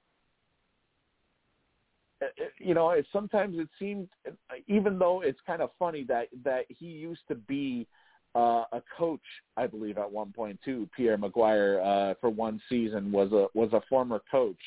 I don't know if it was in the NHL or or in the minor leagues, but at, at one point, apparently, he was a hockey coach. But with the way Correct. he is, sometimes the way he comments, I almost think he's never even watched a game. I wanted that myself. I, I I am just thanking God right now that that NBC Sports no longer has the uh, the rights to the NHL after this season, and that Yeah. uh, will be will be going to ESPN and TNT for. Uh, ooh, that's you know that's actually going to be very interesting if because uh, there's been a rumor going around that for ESPN they're going to get Stephen A. Smith commenting on hockey, and for TNT they're going to get Charles Barkley commenting on hockey. oh, hockey. no. Now, I will say this: Barkley is actually a huge hockey fanatic. Stephen True. A. Smith, though, Stephen A. Smith, though, no. doesn't even know the first thing about hockey, if I recall correctly. No, he doesn't. But Barkley, Barkley is actually more into hockey than people than people believe. So, Yes. you know, maybe perhaps that won't be that won't be as much of a train wreck as people might think. Uh, Right. I'm just yeah, wondering how they're all defending their schedules, though. Well, I guess it'll all depend. You know, uh, if if Barkley gets involved in in uh, hockey Well, I mean, the scheduling with- maybe you know, 'cause ABC will have the game as well, and they have the um, you know NHL, and they also have the NBA. So how are they going to work that out? well, you know, for ESPN, they can always if it's an NBA game or whether it's NBA or NHL, you know, they can they always have ESPN Plus. I don't. Oh wait, I can get it off my computer. Oh yeah.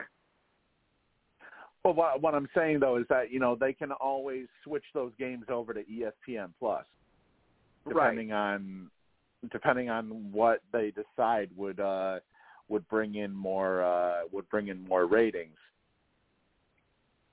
And we also have would another ESPN too. Yeah.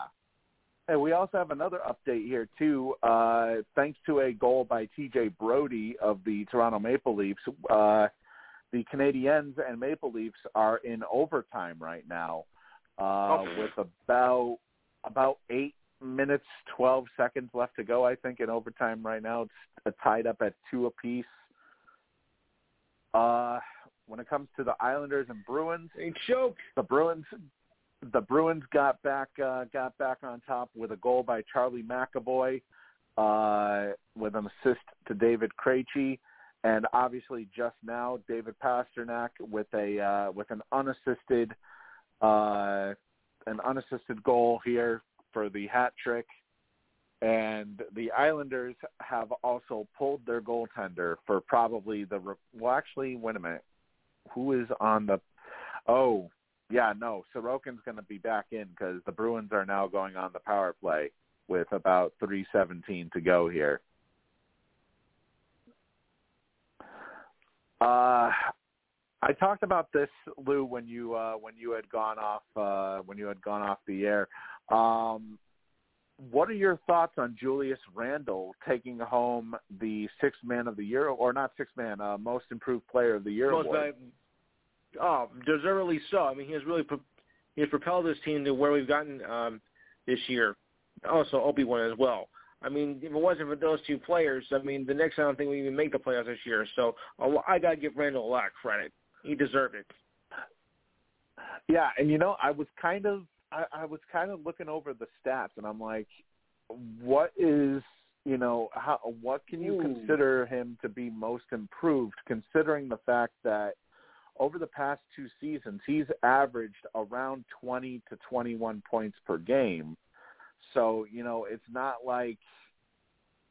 Although this year he averaged about 24 points per game, so I guess maybe maybe that combined with also the fact that uh, he significantly improved his three point shooting with uh, Mm-hmm. averaging about I think 44% from the three point line uh, Yes. this year. So maybe perhaps that has something to do with it.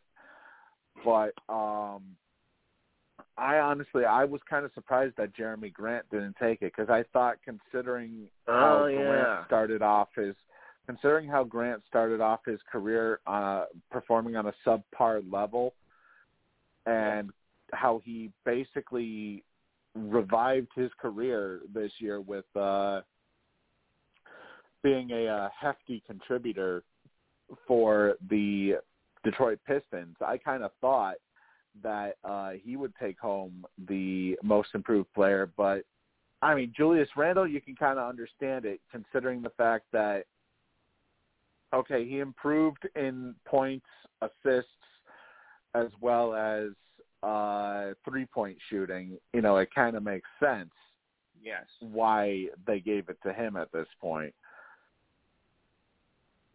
Now, uh, the sixth man of the year award, Derrick Rose was up for the uh, was up for the award for the Pistons, or not, not the Pistons, the Knicks.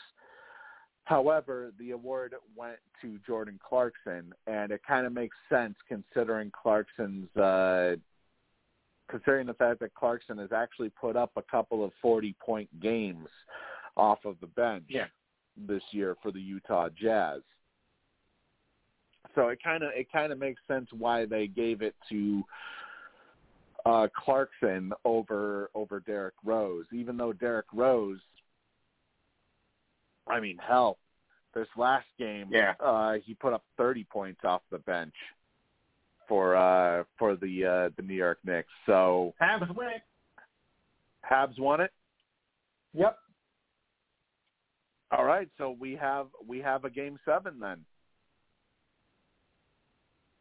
This oh my god!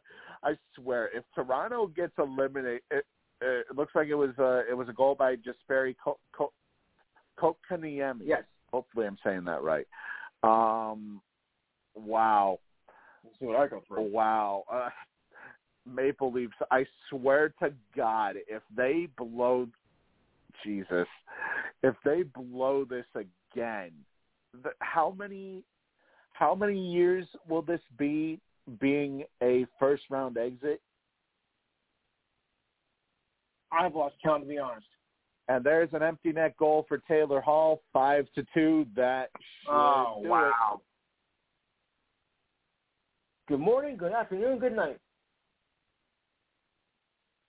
Yep, looks like that will do it. And New York is uh, apparently getting a little feisty. I guess uh, the Bruins are supposedly running up yep. the score here, but isn't that what the playoffs is supposed to be about?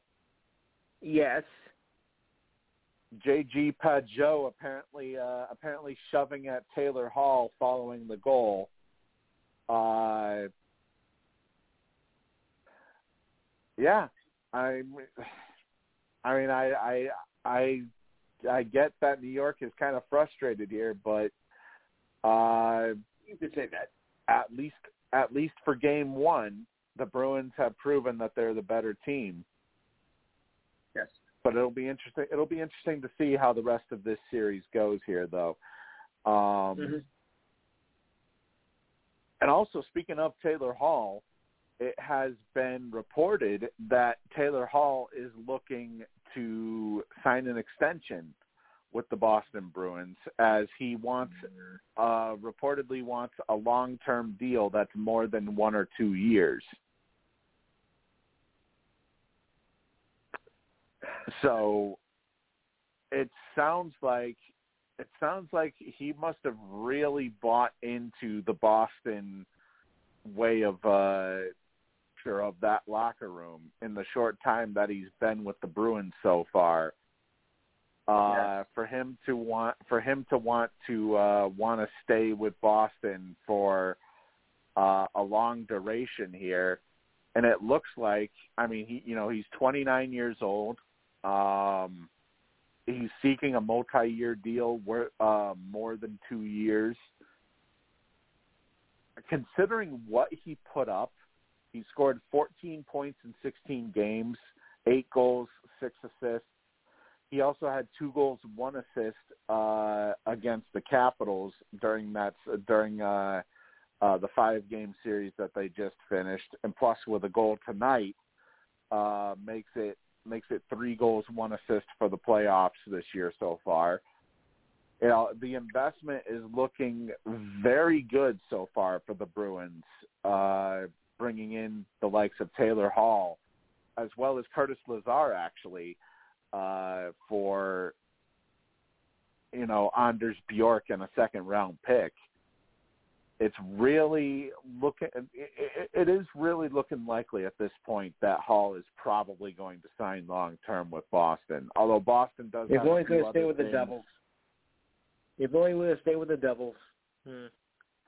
Yeah, you know, maybe things uh maybe things would actually would actually have changed because keep in mind, you know, if he had stayed Yeah. with the Devils, uh they have Jack Hughes, you know, a uh Yes. a number one a number one pick and of course Taylor Hall is a former number one pick. Hall could have actually been uh a very good mentor for uh for Yes. him. No question about You it. know, and and instead, you know, now the Devils are basically in A shithole. I guess I guess yeah, a shithole, I guess is the way to put it. Um I was gonna say, you know, purgatory maybe for uh for the NHL to where they're not really improving Oh, yeah. but they're not really you know, they're not really improving but yet they're also not going down if if that makes any sense. Um That's you know, purgatory. they're not exactly they're not exactly as bad as Buffalo, but also at the same time they're not really going anywhere. Basically, Nobody's worse than Buffalo, man. no, no, no, no, no. There's yeah, there's no there's nobody nobody worse than Buffalo at this point. That's a travesty Um, right there. Yeah, and Yeah. Uh that brings up another Someone call thing. Dominik Hasek. It- it- they- yeah, they haven't, you know, they haven't been the same ever since Hasek left. I mean, No. they were they did have a high scoring offense at one point back when uh you know back when they had um Lindy Ruff as their head coach yes. back back when they had the uh the bright yellow logo and it you know the logo obviously wasn't, Oh, wasn't yeah. the same as it as it is now uh but back when they had that revamped logo and everything you know they had Yes, yes. a high scoring offense. Uh, I think if I think if anything, maybe it was the defense that was, or not the defense, the goaltending that was really their problem because they had Jonas Enroth back then. Um, you know, it just seems like it seems like Buffalo. It, it, it really falls upon the Pegula family, if anything. The fact that they have refused to basically do anything to improve the club. All that money you I can't mean, improve hell. 'em. What a shame. I mean, hell, if I'm if I'm the Pegula family, you're only giving up Taylor. You're giving up Taylor Hall and Curtis Lazar for a second round pick and Anders Bjork, which I will say, you know, the acquisition of Bjork was good for Buffalo. I think given a change of scenery, Bjork will actually be able to do something in Buffalo. Um, but Like I mean, what? come on, Taylor. Well, maybe he may finally be able to develop. You know, he may be able to develop into an actual serviceable player instead of you know instead of uh being up in the press box all a Uh-huh. whole bunch. You know, Bjork. I would consider Bjork as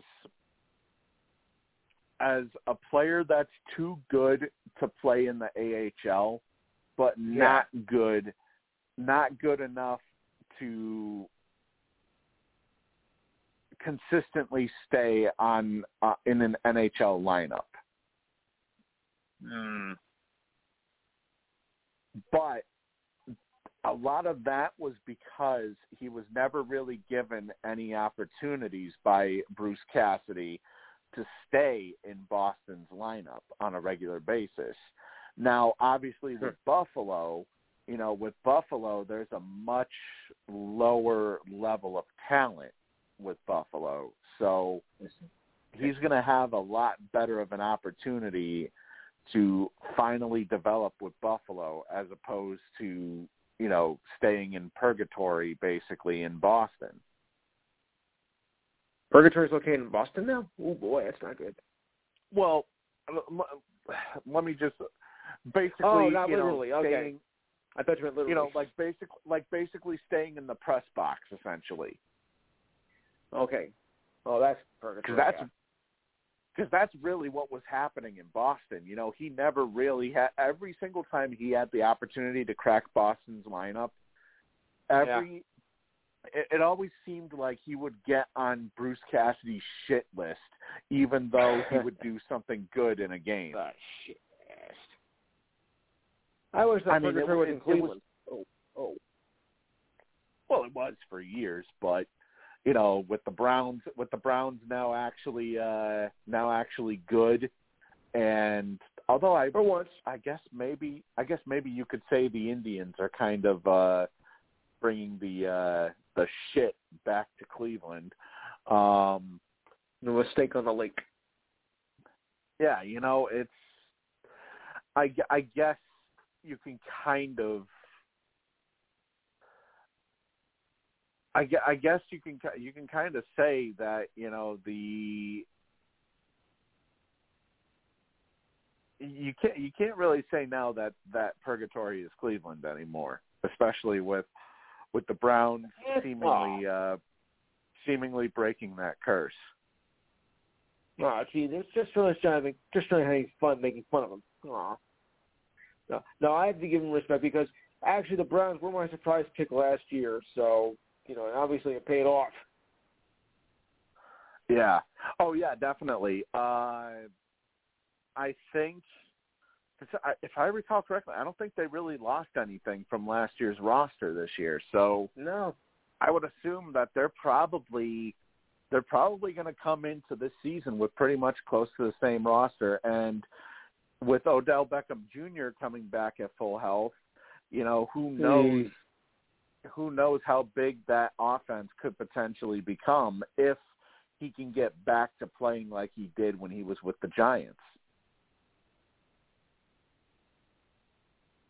Because I mean, you could say he has been underwhelming with uh, with the Browns so far, but I mean, if he ever if he ever gets back to uh, if he ever gets back to where he was with uh, with New York, I mean that could that could be a pretty uh, that could be a pretty dangerous um, Cleveland.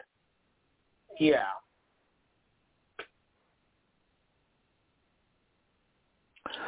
Uh, oh, this is this is kind of interesting, actually. Uh, switching back to hockey here for a second, Jake Muzzin apparently may be out for Toronto for Game Seven. Oh boy, just when you thought it was because he then they had to lose to Montreal night. Now this, okay.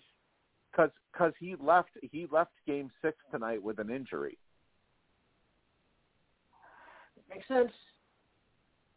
It's entirely po- as a matter of fact, I don't I don't think he even played any of the overtime. So it's Uh, very possible possible that he may uh that he may be out for game 7.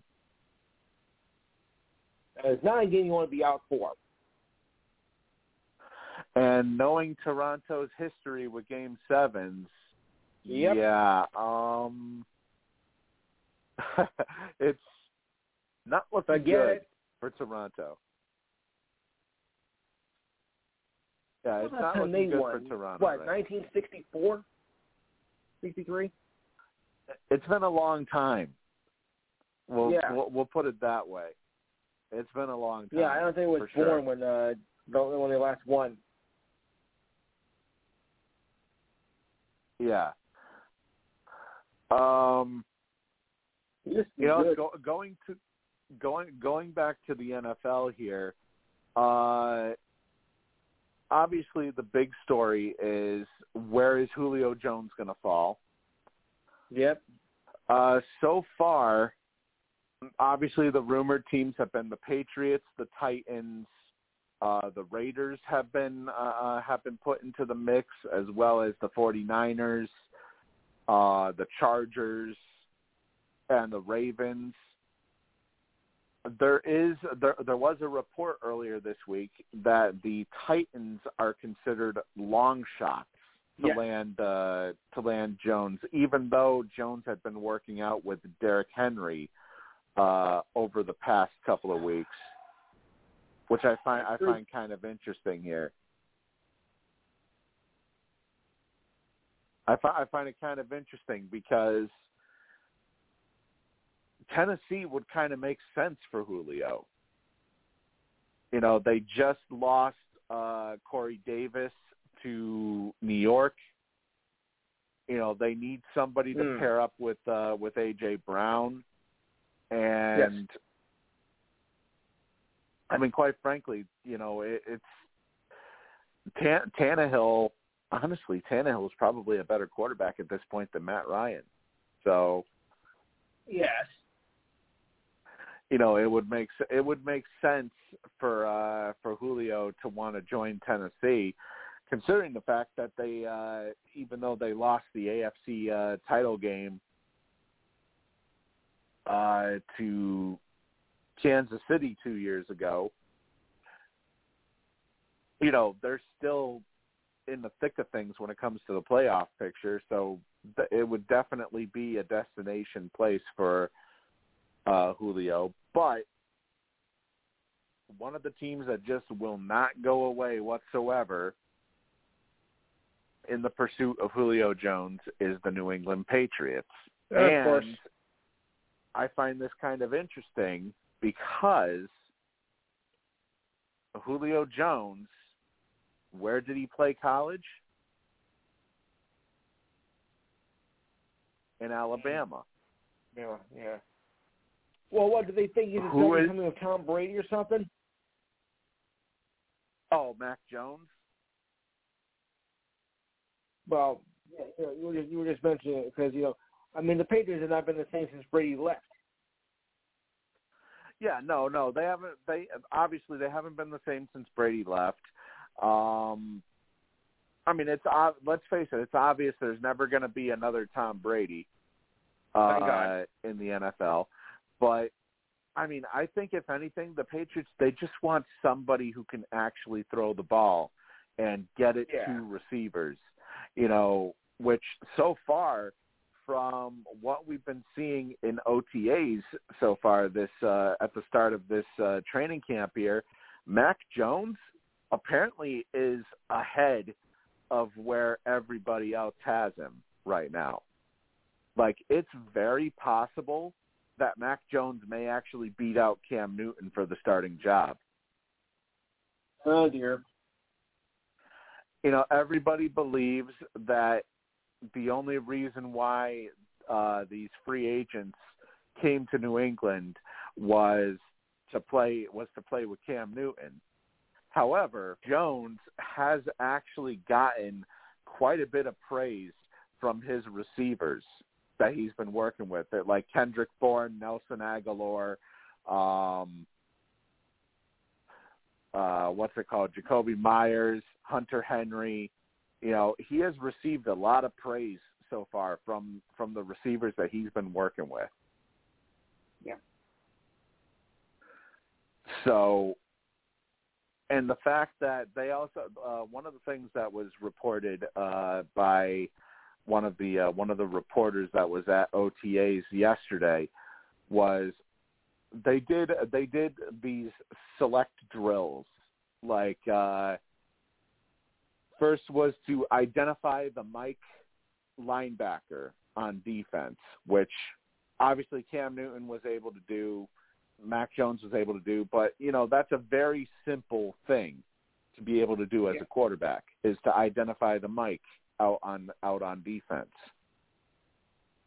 however they said one of the things they said that was a huge eye opener was the fact that Jones during the middle of one of the plays that they were going to run actually adjusted on the fly to where they uh to where they they switched up the play immediately and was able to find a wide open uh Nelson Agholor for a big gain or what would be a big gain, you know, in regular in a regular game.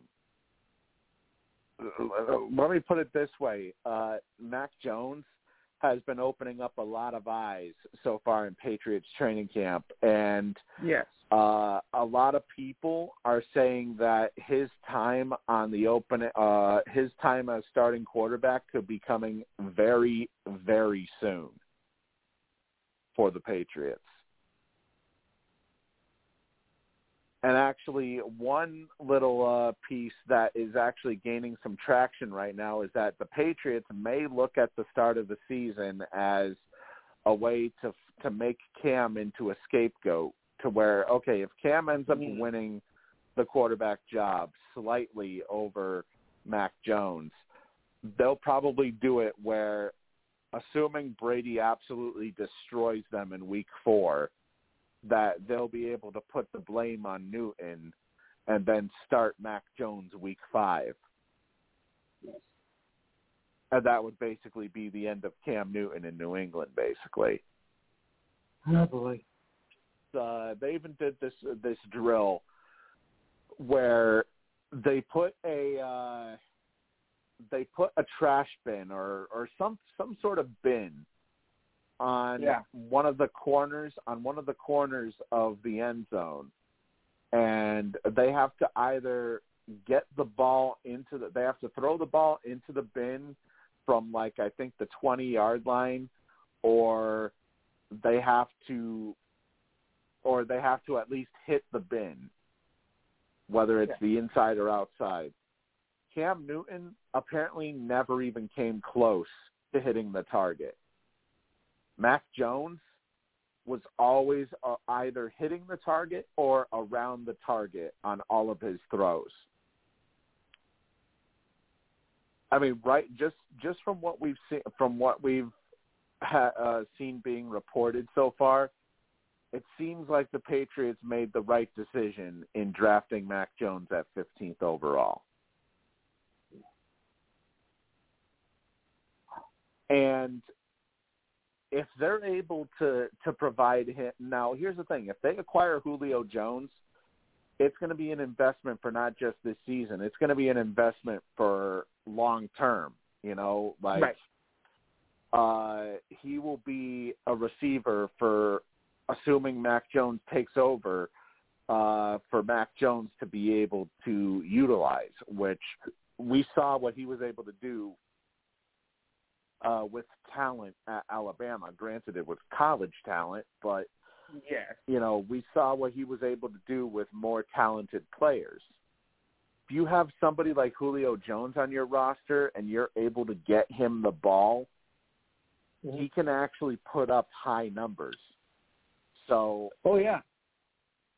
I think it's entirely possible that you know that may be something that Julio is potentially looking at when trying to get a uh, when trying to get a trade done. You know, Right. he said he wants to go to a winner. Obviously, the Yes. Patriots, even though even though yeah they made all these moves this uh, this off season with all the free agent signings, that not that doesn't necessarily mean that they're going to be a winner this year, but no, it doesn't. they look to be in a much better spot compared to where they were last year.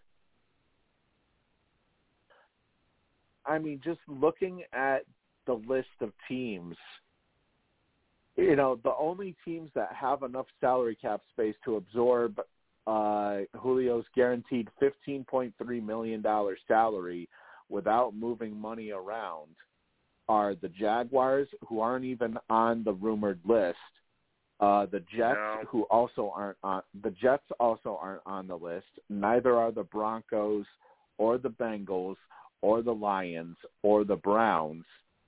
That basically leaves the Chargers, the Niners, and the Patriots. And it's entirely possible too that maybe the Patriots include somebody like Sony Michel, who seemingly seems to be on the outs uh, when it comes to the running back situation. I mean, hell, that's why they drafted uh, Rhamondre Stevenson out of uh, out of Oklahoma this year with the uh, fourth with the fourth round pick. it's very possible that maybe they, they might either move Michel or flat out cut Michel during training camp. Mm. Um, there's also the question of what are they going to do with uh, Stephon Gilmore because it's fairly obvious Gilmore's not going to play for seven million dollars that's on his restructured deal. Right. Um, and there's also that rumor going around that the Patriots are interested in bringing in Richard Sherman.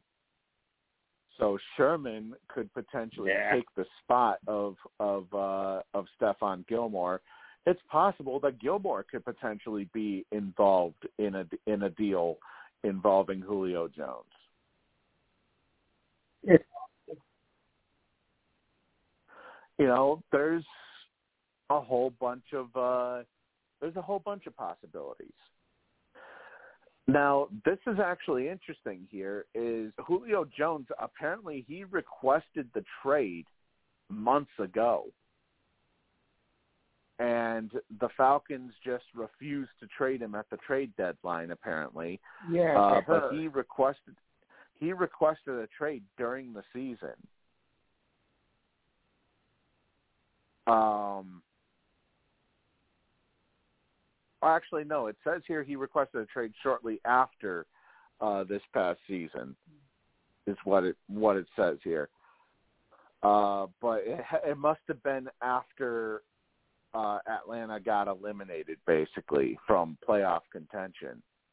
right. Uh, but it says here that all signs currently point that he's probably gonna that he's probably out of Atlanta. As a matter of fact, he uh, he appeared on Undisputed uh, with Shannon Sharpe and uh, what's what's that shit stain's name? Uh, Skip Bayless. Oh, the shit And stains. or I shouldn't say he appeared, but uh, Shannon Sharpe called him without him even knowing that he was on air. And Sharpe actually asked him uh, if he wanted to be traded, and Julio Jones said, and I quote, "I'm out of there." When it comes Yes. to, you know, either staying in Atlanta or going, uh, and he was asked if he wanted to land in Dallas this season, and and and he basically said, "I just want to go somewhere where I can win." So it's the this is by far the strongest indication that Jones is probably done as a member of the Atlanta Falcons. And what's really telling too is that their new general manager Terry Fontenot he has made no effort whatsoever to shoot down any potential chatter about a potential trade. Uh, Mhm. it's also been reported that he reportedly wants to play with Cam Newton in New England.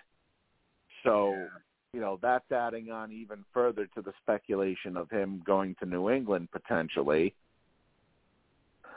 And according to Dianna Russini of ESPN, there's a sense around the league that Ah. Julio could be that Julio could be traded as early as this upcoming week.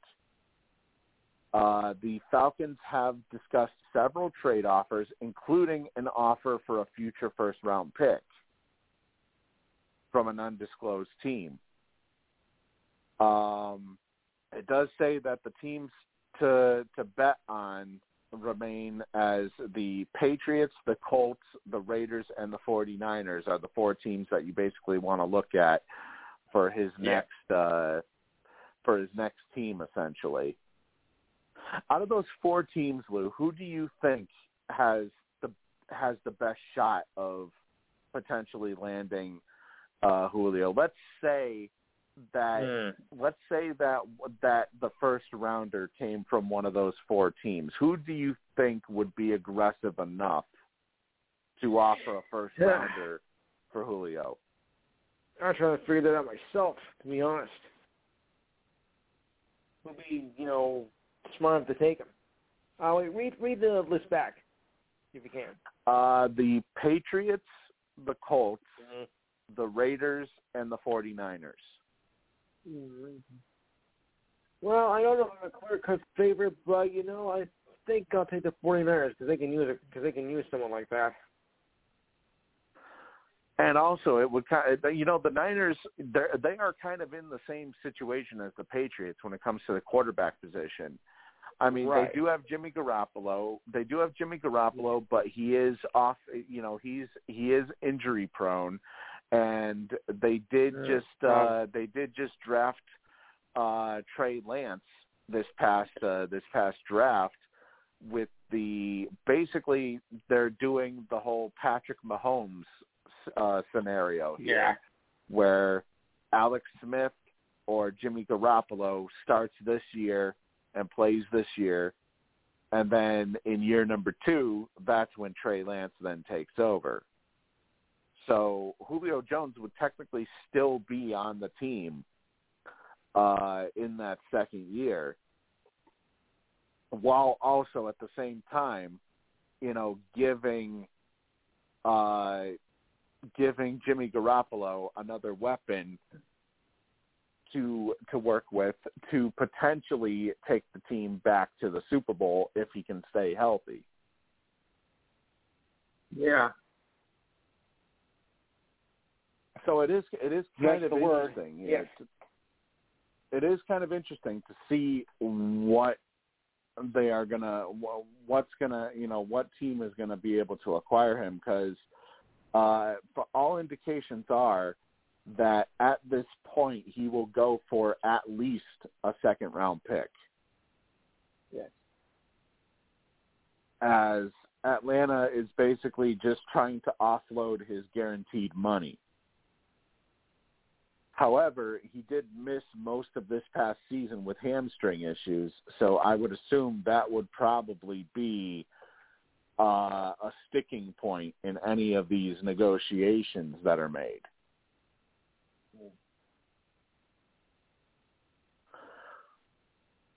Now we did have a player uh, officially call it call it a career here, uh, as Adam Vinatieri, the four-time Super Bowl winner with the Patriots Sure. and the Indianapolis Colts, has called it a career after 25 years in the NFL. Uh, he Yeah, made the happened. announcement. Yeah, honestly, I'm surprised he even I'm surprised he even lasted as long as he did. You know, a lot of people thought that he was done a couple of years ago.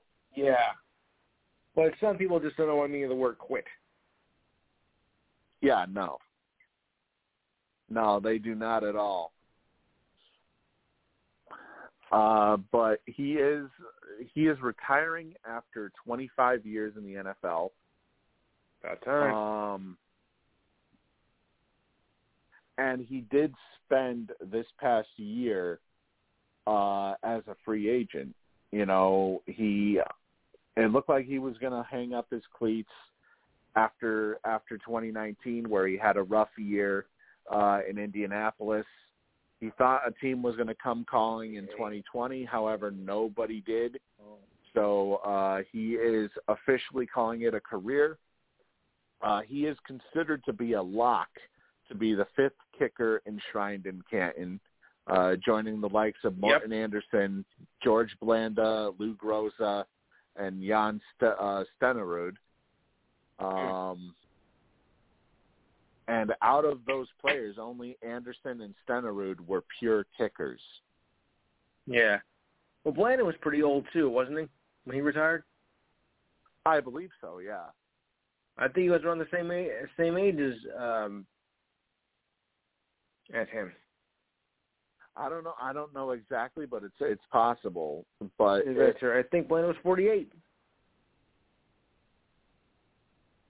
you know, it's I, I I honestly I am very surprised that Vinatieri lasted as long as he did, though, because Yeah.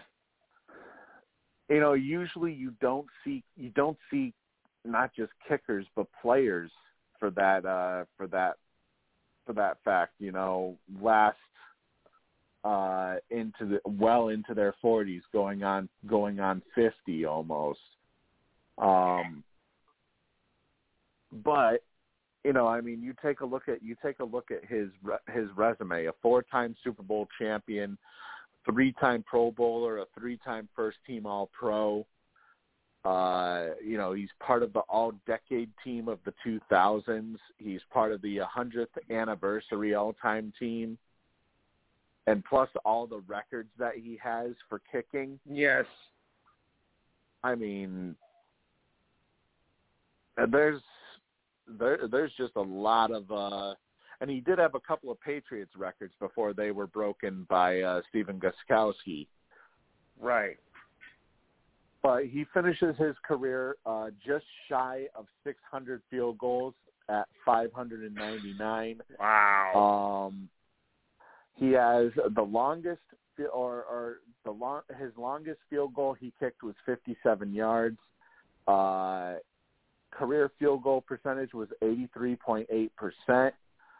Uh, a lot of that, a lot of that was ruined though, thanks to his final year. Um, and he has, let's see, does he have? Yeah, he he he now holds the record still for most career points scored with 2,673. As a matter of fact, he still holds the NFL records for not just that, but also most career field goals made and most career field goals attempted, uh, with Mhm. 599 made out of 715 attempts. Uh, He holds the record for most consecutive field goals made with 44, as well as most combined regular season and postseason games played with 397 games.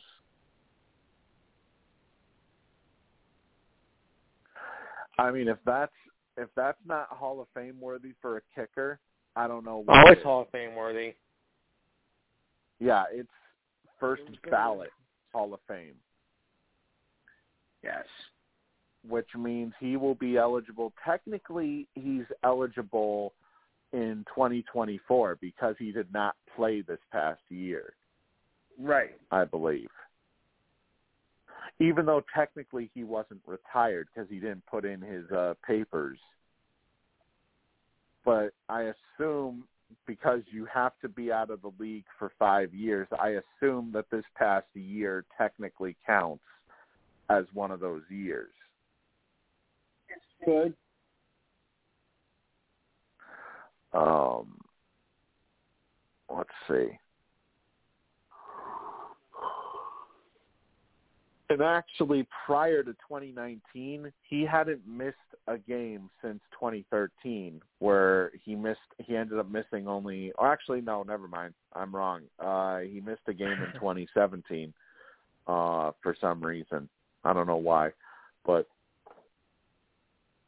you know, it's it's very odd to see him, even at the age of let's see, in 2018 he would have been 46. Even at the age of 46, he still played all 16 games.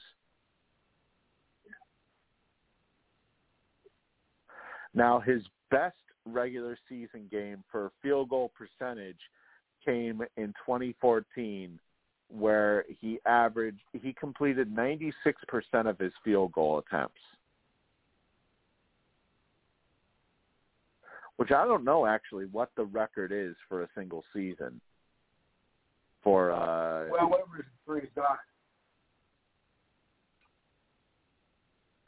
but I would assume it's it's got to be pretty high up there if it, if it's better than 96%. Yes. Let's see. On to our next thing here. Uh according to a report, the 2022 salary cap will be no higher than 208.2 million. Uh, it Only says that the, 208.2 the final Hmm. number. Yep. I mean, it is a big step up from this year's COVID-deflated 182.5 million. Right. So they're they're getting basically a 26 million increase. Um, with this with this incoming uh this incoming salary cap year. Uh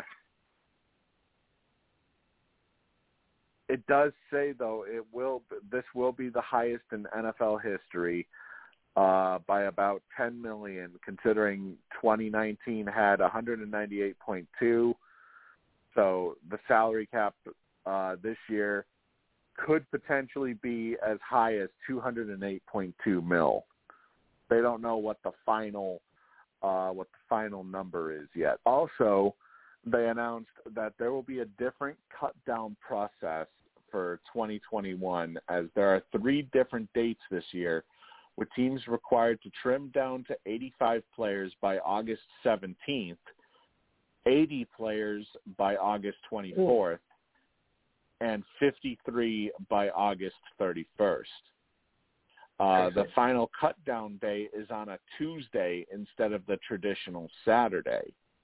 Right. And this is because this is because it's a byproduct of the preseason being reduced to just 3 games. So there's fewer games and less time for undrafted free agents and late round picks to make some noise on the field. Yeah. Now, here's something I found interesting here. Um, Dianna Russini also has reported that Tim Tebow could potentially be used in a Taysom Hill role this season. As there are people, there are people in the Jaguars camp right now who strongly believe the reason why Urban Meyer brought Tim Tebow in is not to play tight end, but to actually use him in that utility role the Taysom Hill role that we see Sean Payton uh, using in New Orleans. And she ended up saying, in terms of comparing the two, we always talk about on this show how much how much Sean Payton loves Taysom Hill. It's been Yeah. very obvious over the years that same kind of love is what Tim Tebow and Urban Meyer have between each other. It could be a very similar similar situation, but in terms of football, this is something we could be seeing.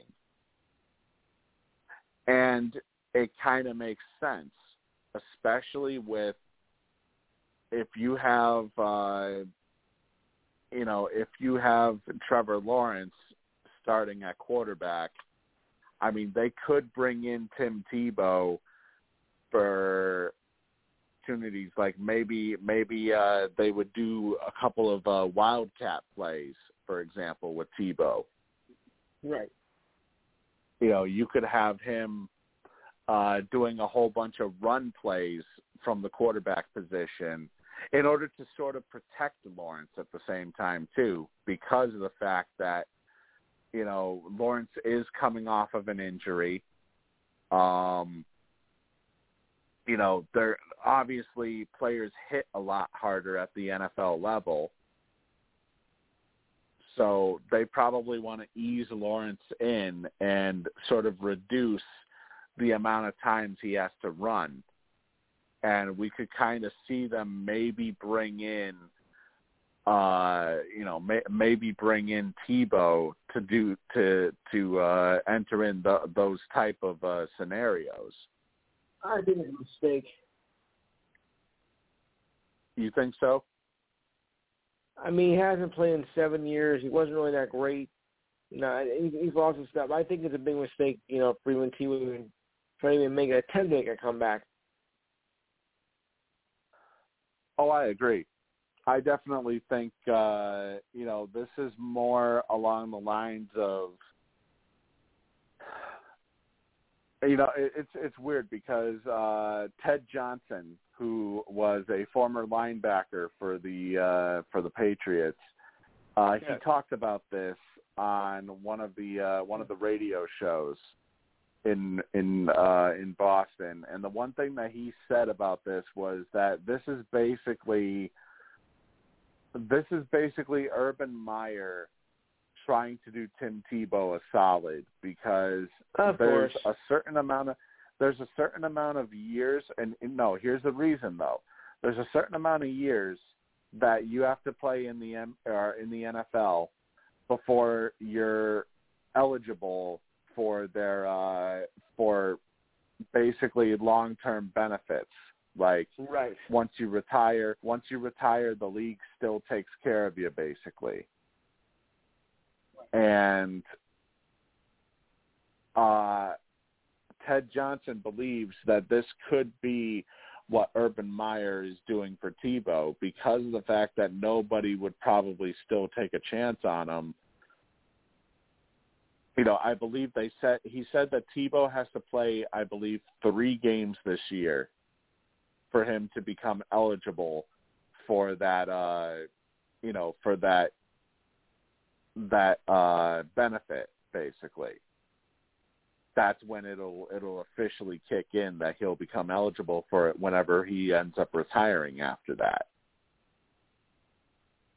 So this Right. basically could be a way of Urban Meyer giving doing him a solid essentially.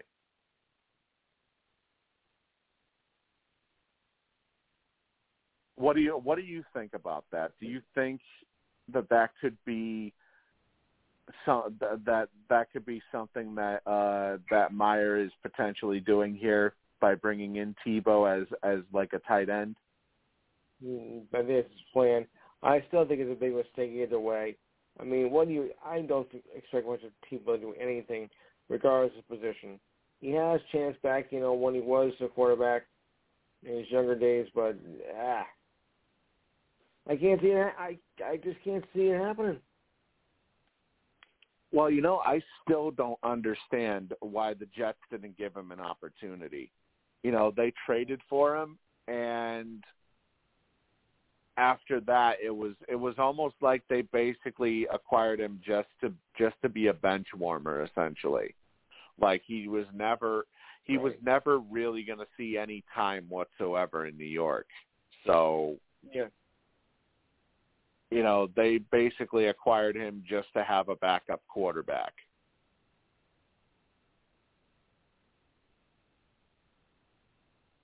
Which, in my opinion, didn't really make that much sense considering what he had just done No. for Denver. I mean, I understand Denver getting rid of him because, I mean, obviously, you know, you're bringing in Peyton Manning.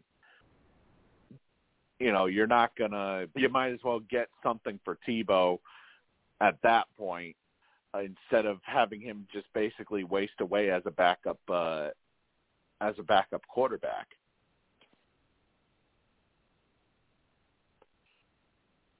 But it, it I don't know, it just it just seemed almost like he was never really given an opportunity after he left Denver to really do Right. anything.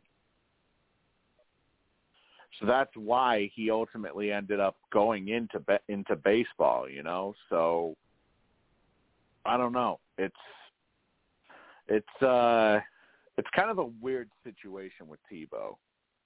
But I will say he definitely looks he definitely looks a lot bigger as a tight end than he did as a quarterback. So that might be something that he You don't potentially has going for him. No, he really does. If you've seen if you've seen any of the uh any of the photos that have been circulating around with him and Trevor Lawrence out there in oh, yeah. uh, out there in Jacksonville, you know. And we have a bit of an interesting matchup here right now. About seven and a half minutes to go. Utah Yes. with a two-point lead over Memphis. Uh, Memphis was down by as mu- by as much as double digits earlier. Oh, that's a bad screen. That's a that's a uh, mental mistake there by by the Grizzlies. Plenty of time. Plenty of time. Time, yeah, but that's a that's a turnover that um could kill some of the some of the momentum that they've had this quarter. And both uh both Brooks, uh Dillon Brooks and Jaren Jackson Jr. all with five fouls apiece. So they are in foul they are definitely in That's foul trouble. But it look it looks like this might be yeah, this is a turnover actually by the Jazz. So, you know, I said last week I said Memphis would be my uh was going to be my uh my my uh dark horse for the Western Yes. Conference. And I mean, so far from what we've seen, even even when they lost game two, Ja Morant still put up forty two points. So, you know, there's definitely there's definitely a lot of fight in this Memphis team. I don't think if, if they're going to go down to Utah, they're not going to they're not going to go down easily like the Boston Celtics did the first two games against the uh, Brooklyn Nets.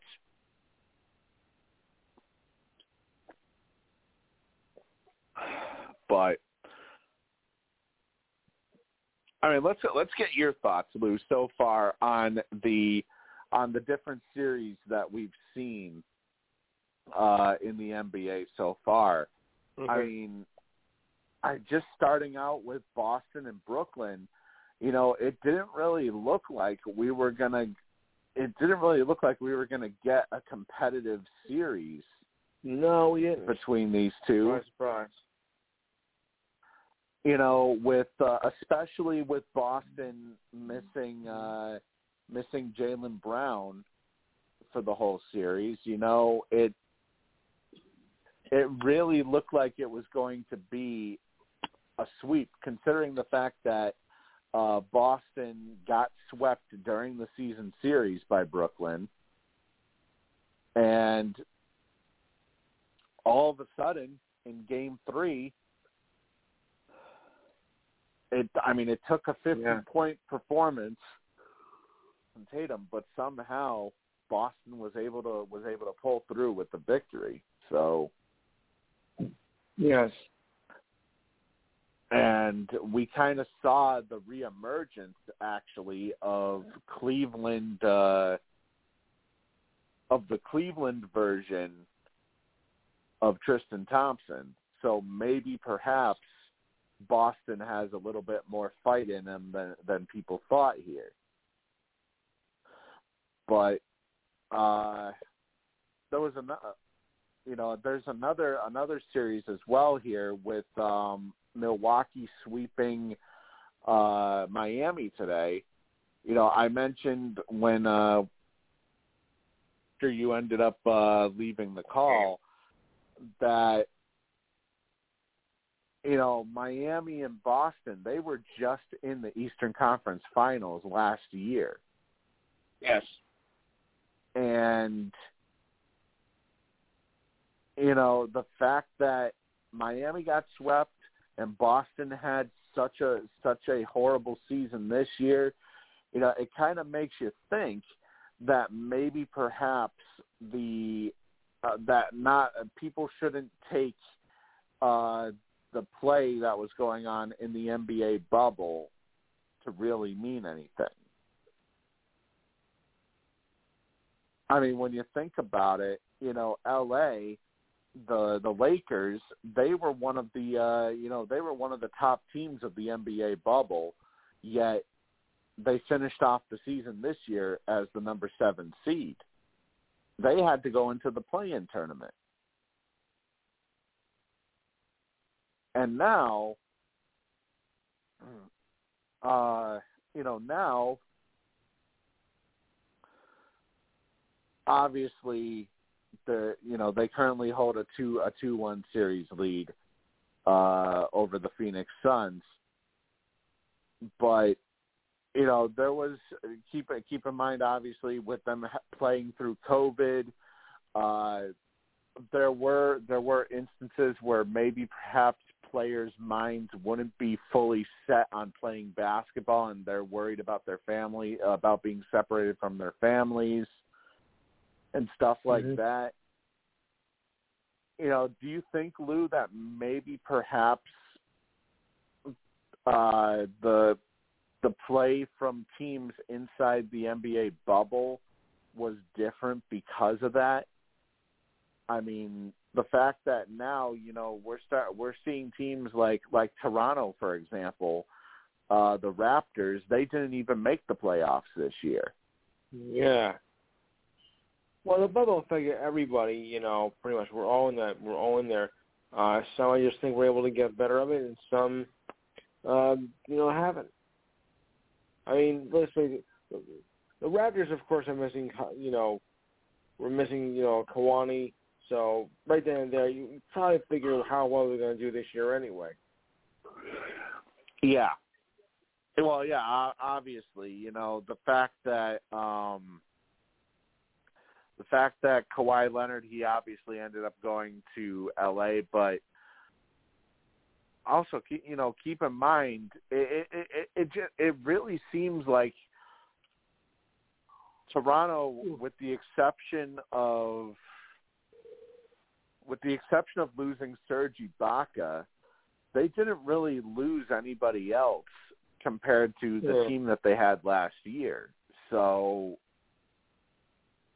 you know they had they had minimal minimal losses. They came back with pretty much close to the same team that they had last year. Yet for some reason they performed so poorly this year. Mm.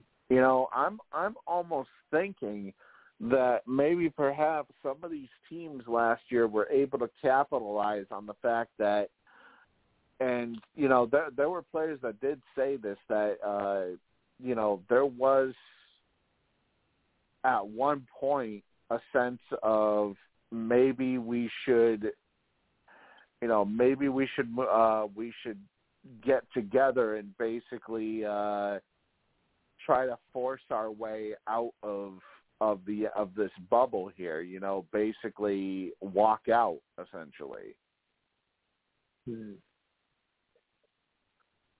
So I'm kind of wondering if maybe perhaps the the reason why we saw a team like the Lakers dominate the way they did last year was because of the Yeah. fact that they were able to take advantage of these certain matchups that they saw during the playoffs last year because of team that players may have been in a different in a different mindset as well as the fact that I mean you know the, it, it was just a different it was just a different setup compared to uh compared to the teams that we're seeing in the playoffs this year.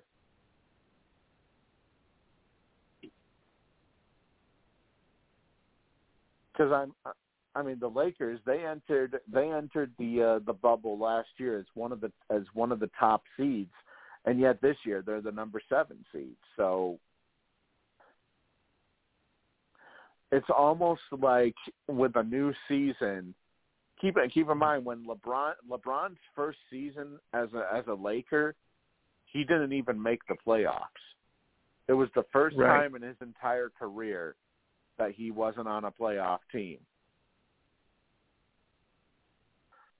So you know, it it, it does kind of make me wonder if maybe perhaps the NBA bubble sort of maximized uh, some teams a lot higher than where they normally would be.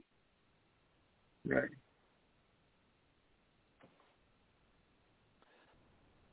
Uh, well, I don't know if you it, follow. It affected everybody, but yeah, you know, it, it did affect everybody, but at the same time, you know, it's like who's who's best suited to take advantage of a situation like that? You know, what what roster has the best opportunity, you know, to take advantage of a situation where players may not be a hundred percent invested in you know playing basketball. So, Yeah. uh, I want to get your thoughts, Lou. What did you think about Phil Mickelson being the becoming the oldest golfer to win a PGA title at the age of fifty? what happened to a nicer week? guy? I mean, really. and he broke he it. broke the record. He broke the previous record by I believe it was a year and seven months. Really, I thought it, I thought it was uh, Jack Nicklaus because I think he was the last one to have it that um that old. Nope, the oldest one was. Let me scroll up here. Uh, the oldest one. Wait a minute. Where is the?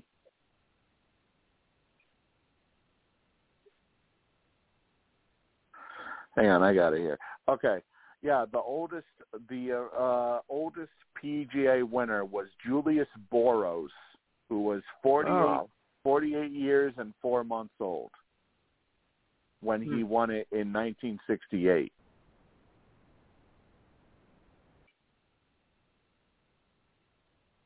But uh, Mickelson, he was as he was as high of an underdog as uh, he he started off the tournament as a 300 to 1 underdog in the betting market. Well, we consider, you know, he lost a lot of his rankings uh, last year. You know, he fell out of the top 100, and nobody gave him a Yep. shot. You know, they they Yep. wrote him off. Who Yeah. looks stupid now, And- people? and he entered he entered the final frame of play at 13 to 4 odds. Yeah. and he also he uh in order to win he beat the likes of uh Brooks Koepka um as well as uh runner up uh Luis Thuisen I think I think his name is I can't Um, say his name to save my life. yeah no neither neither can I at, at Sure. this point but just uh, just looking at it uh right now I'm fi- I'm finding it hard to uh? I'm finding it hard to uh you know to sort of to try and say his name uh clearly Yeah. right now. Uh, a, a few other bits of news uh, before we go off here. Um, Major League Baseball they announced that Mickey Callaway of the LA Angels has been placed Yep. on the ineligible list following their investigation into his harassment allegations against him. Uh, I, I should say uh, I should say the former LA Angels pitching coach because he has now been Right. fired by the Angels. Um, and he will be suspended until the end of tw- of the 2022 championship season. So not this Assuming season, we have but one. next season. Assuming we have Assuming one, there- yes. yeah, assume we have a 2022 season because you know I don't think both sides are even considering even speaking right now about this. So it looks like we're going to be in for some deep shit in 2022. A potential lockout or strike, either either either or the other. Oh, that is not good. That is You here first, not folks. good. Yeah, but don't be. But we shouldn't be surprised because we've been kind of expecting this for the last two years anyway. Right? Right. Yeah, yeah, that that that's true. Considering how Tony Clark has handled negotiations with the uh, as the uh, MLBPA, What? A yeah, it's that's been this has kind of been bubbling uh, underneath the surface for quite a bit here. Yeah. Uh, also, uh, Corey Kluber, he has a subscapularis muscle strain for the Yankees, Yep. and he will be shut down for the next month, according to Aaron Boone. Uh, he plans to get a second opinion on the injury, but not great news, obviously, for the uh, for the No. Yankees right-hander. And just a week after two- he got a no hitter. Yeah, exactly. A week a, a week after he got the no hitter, you it kind of makes you wonder if maybe perhaps his uh, performance in the no hitter had a, had a little bit to do with, or ha, you know, had a little bit to do with the Oh, effect yeah. that it had on his arm. Sure. Could have. And he's not the only pitcher though that uh No. that went down with an injury as uh the Chicago White White Sox young uh uh young lefty uh Michael Kopech left Wednesday's game with an apparent injury after he landed awkwardly on the mound during the 7th inning. Uh he went down after getting Lane Thomas to pop up in the 7th and he limped off of the field on his own power. Uh no further information available, but it's not good uh for a kid who literally just uh just recovered from Tommy John surgery and now Can't it's a break. obviously something different. Uh the Yankees, they also placed uh, infielder Luke Voit on the 10-day injured list with an oblique strain. Uh, Yep. It's considered to be a grade two oblique strain, and he just started feeling it last Saturday, uh, according to Aaron Boone. He was batting just 182 with one homer on the season after he ended up missing significant time with a torn meniscus, uh, from what it says here. Yeah. Also, some other injury news in the NHL. Uh, Casey DeSmith missed the entire first round for the Pittsburgh Penguins with a soft tissue groin injury, it says. That's why they had to turn to Tristan Jarry for the entire first round and, and why he uh, completely sucked. Um, Yes. And Evgeny Malkin, Geno Malkin, he also had a knee injury that he was playing through during the Stanley Cup playoffs. Uh-huh. Um, so he was nowhere near a 100%. And actually, he sat out the first two games because of it. All all right, right. Steve. On that, Well- I'm going to wrap it up. All right, Lou. Yeah. Uh, thank you for joining me tonight. Uh, we will Thank be you. back next Saturday for another edition of Sports Whispers Weekly. Uh, a reminder to those uh, who may listen to this podcast, you can get uh, access to our podcast by uh, subscribing to the Missyae podcast on Blog Talk Radio or on iTunes or Apple Podcasts. Also, a reminder for Survivor fans, this Thursday and Friday night. Thursday night we'll be ranking the top 10 uh, heroes and also we will have a interview with Survivor Kaoh Rong's Joe Del Campo on Friday night. So be sure to tune in for that. Everybody have a good rest of your weekend and we will see you guys next Saturday for another edition of Sports Whispers Weekly. Good night, folks.